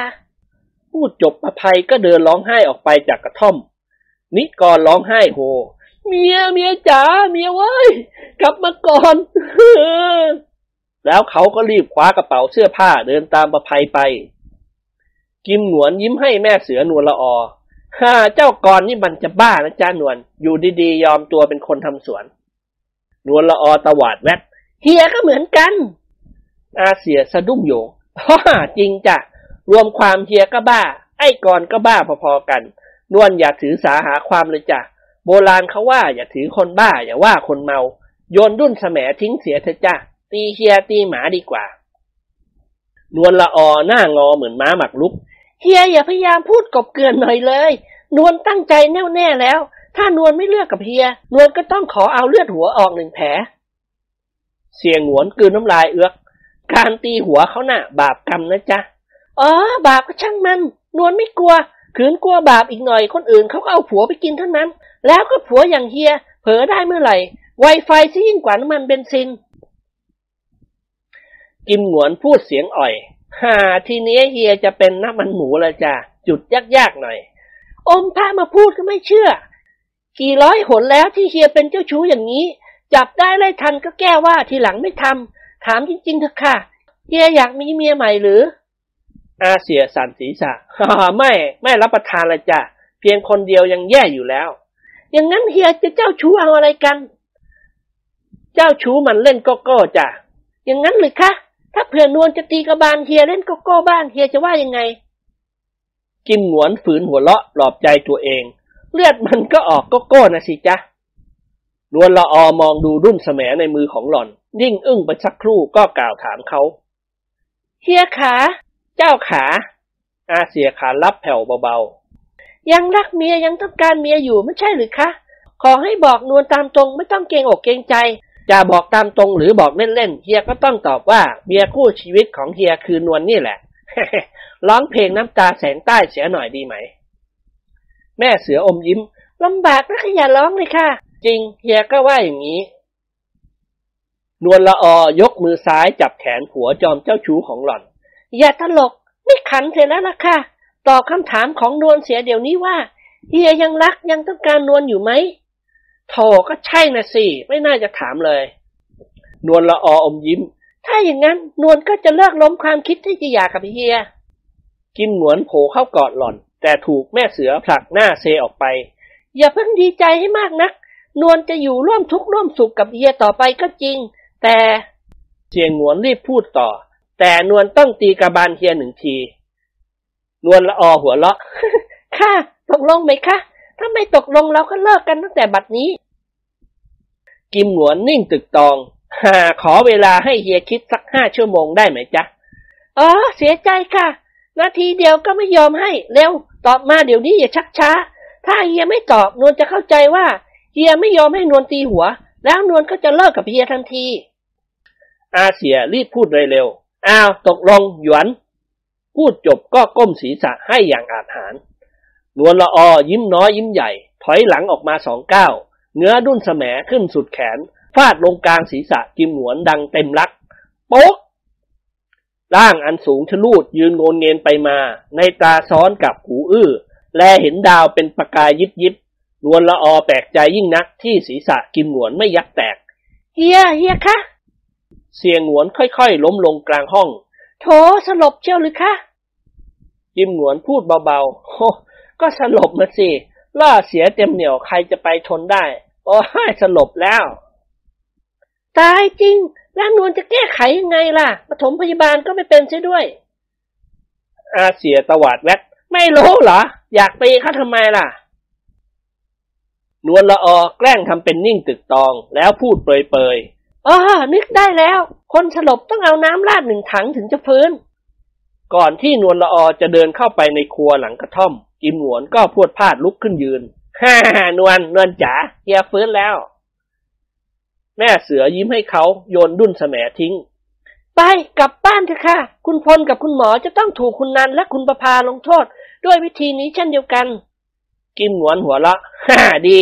สมน้ำหน้ามันเฮียต้องยกคุณนันให้ตีกระบาลเจ้าพลให้เต็มลัก มันกับเจ้าดิเลกเป็นคนบอกนวลใช่ไหมล่ะว่าเฮียกับเจ้ากรมาเป็นคนทำสวนอยู่ที่นี่ แม่งามพยักหน้า ค่ะ อาเสียยกมือคำศีรษะสูดปากเปล่าๆ ต่อจากนั้นเขาก็เก็บพับเสื้อผ้าลงกระเป๋าเดินทางนวลละออยืนมองอย่างปงอนิจจัง นึกไม่ถึงว่าผัวของหล่อนจะอุตริวิตฐานอย่างนี้คันแล้วอาเสียก็ชวนนวลละออเดินออกมาจากกระท่อมจ้าเอ๋สิ้นสุดลงด้วยความแปลกใจของเจ้าคุณศรีและทาดา เมื่อสองสหายพาเมียของเขาขึ้นไปกราบลาท่าน และแถลงความจริงทั้งหมดให้ทราบ เจ้าคุณศรีหัวเราะอย่างขบขันที่สุดในชีวิตของท่าน ก่อนที่จะจากไปท่านเจ้าคุณได้ให้พรขอให้นิกรกับภัย กินหนวนกับนวลละออจงรักกันถนอมกันและอยู่ร่วมกันจนกว่าจะตายจากกันไป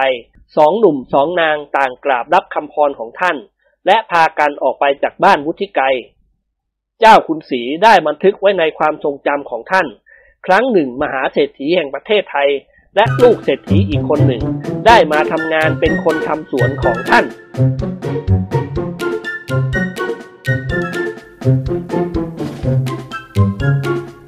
ช่วยกดไลค์ กดติดตาม กดกระดิ่งให้ด้วยนะครับ แล้วพบกันในตอนต่อไปนะครับ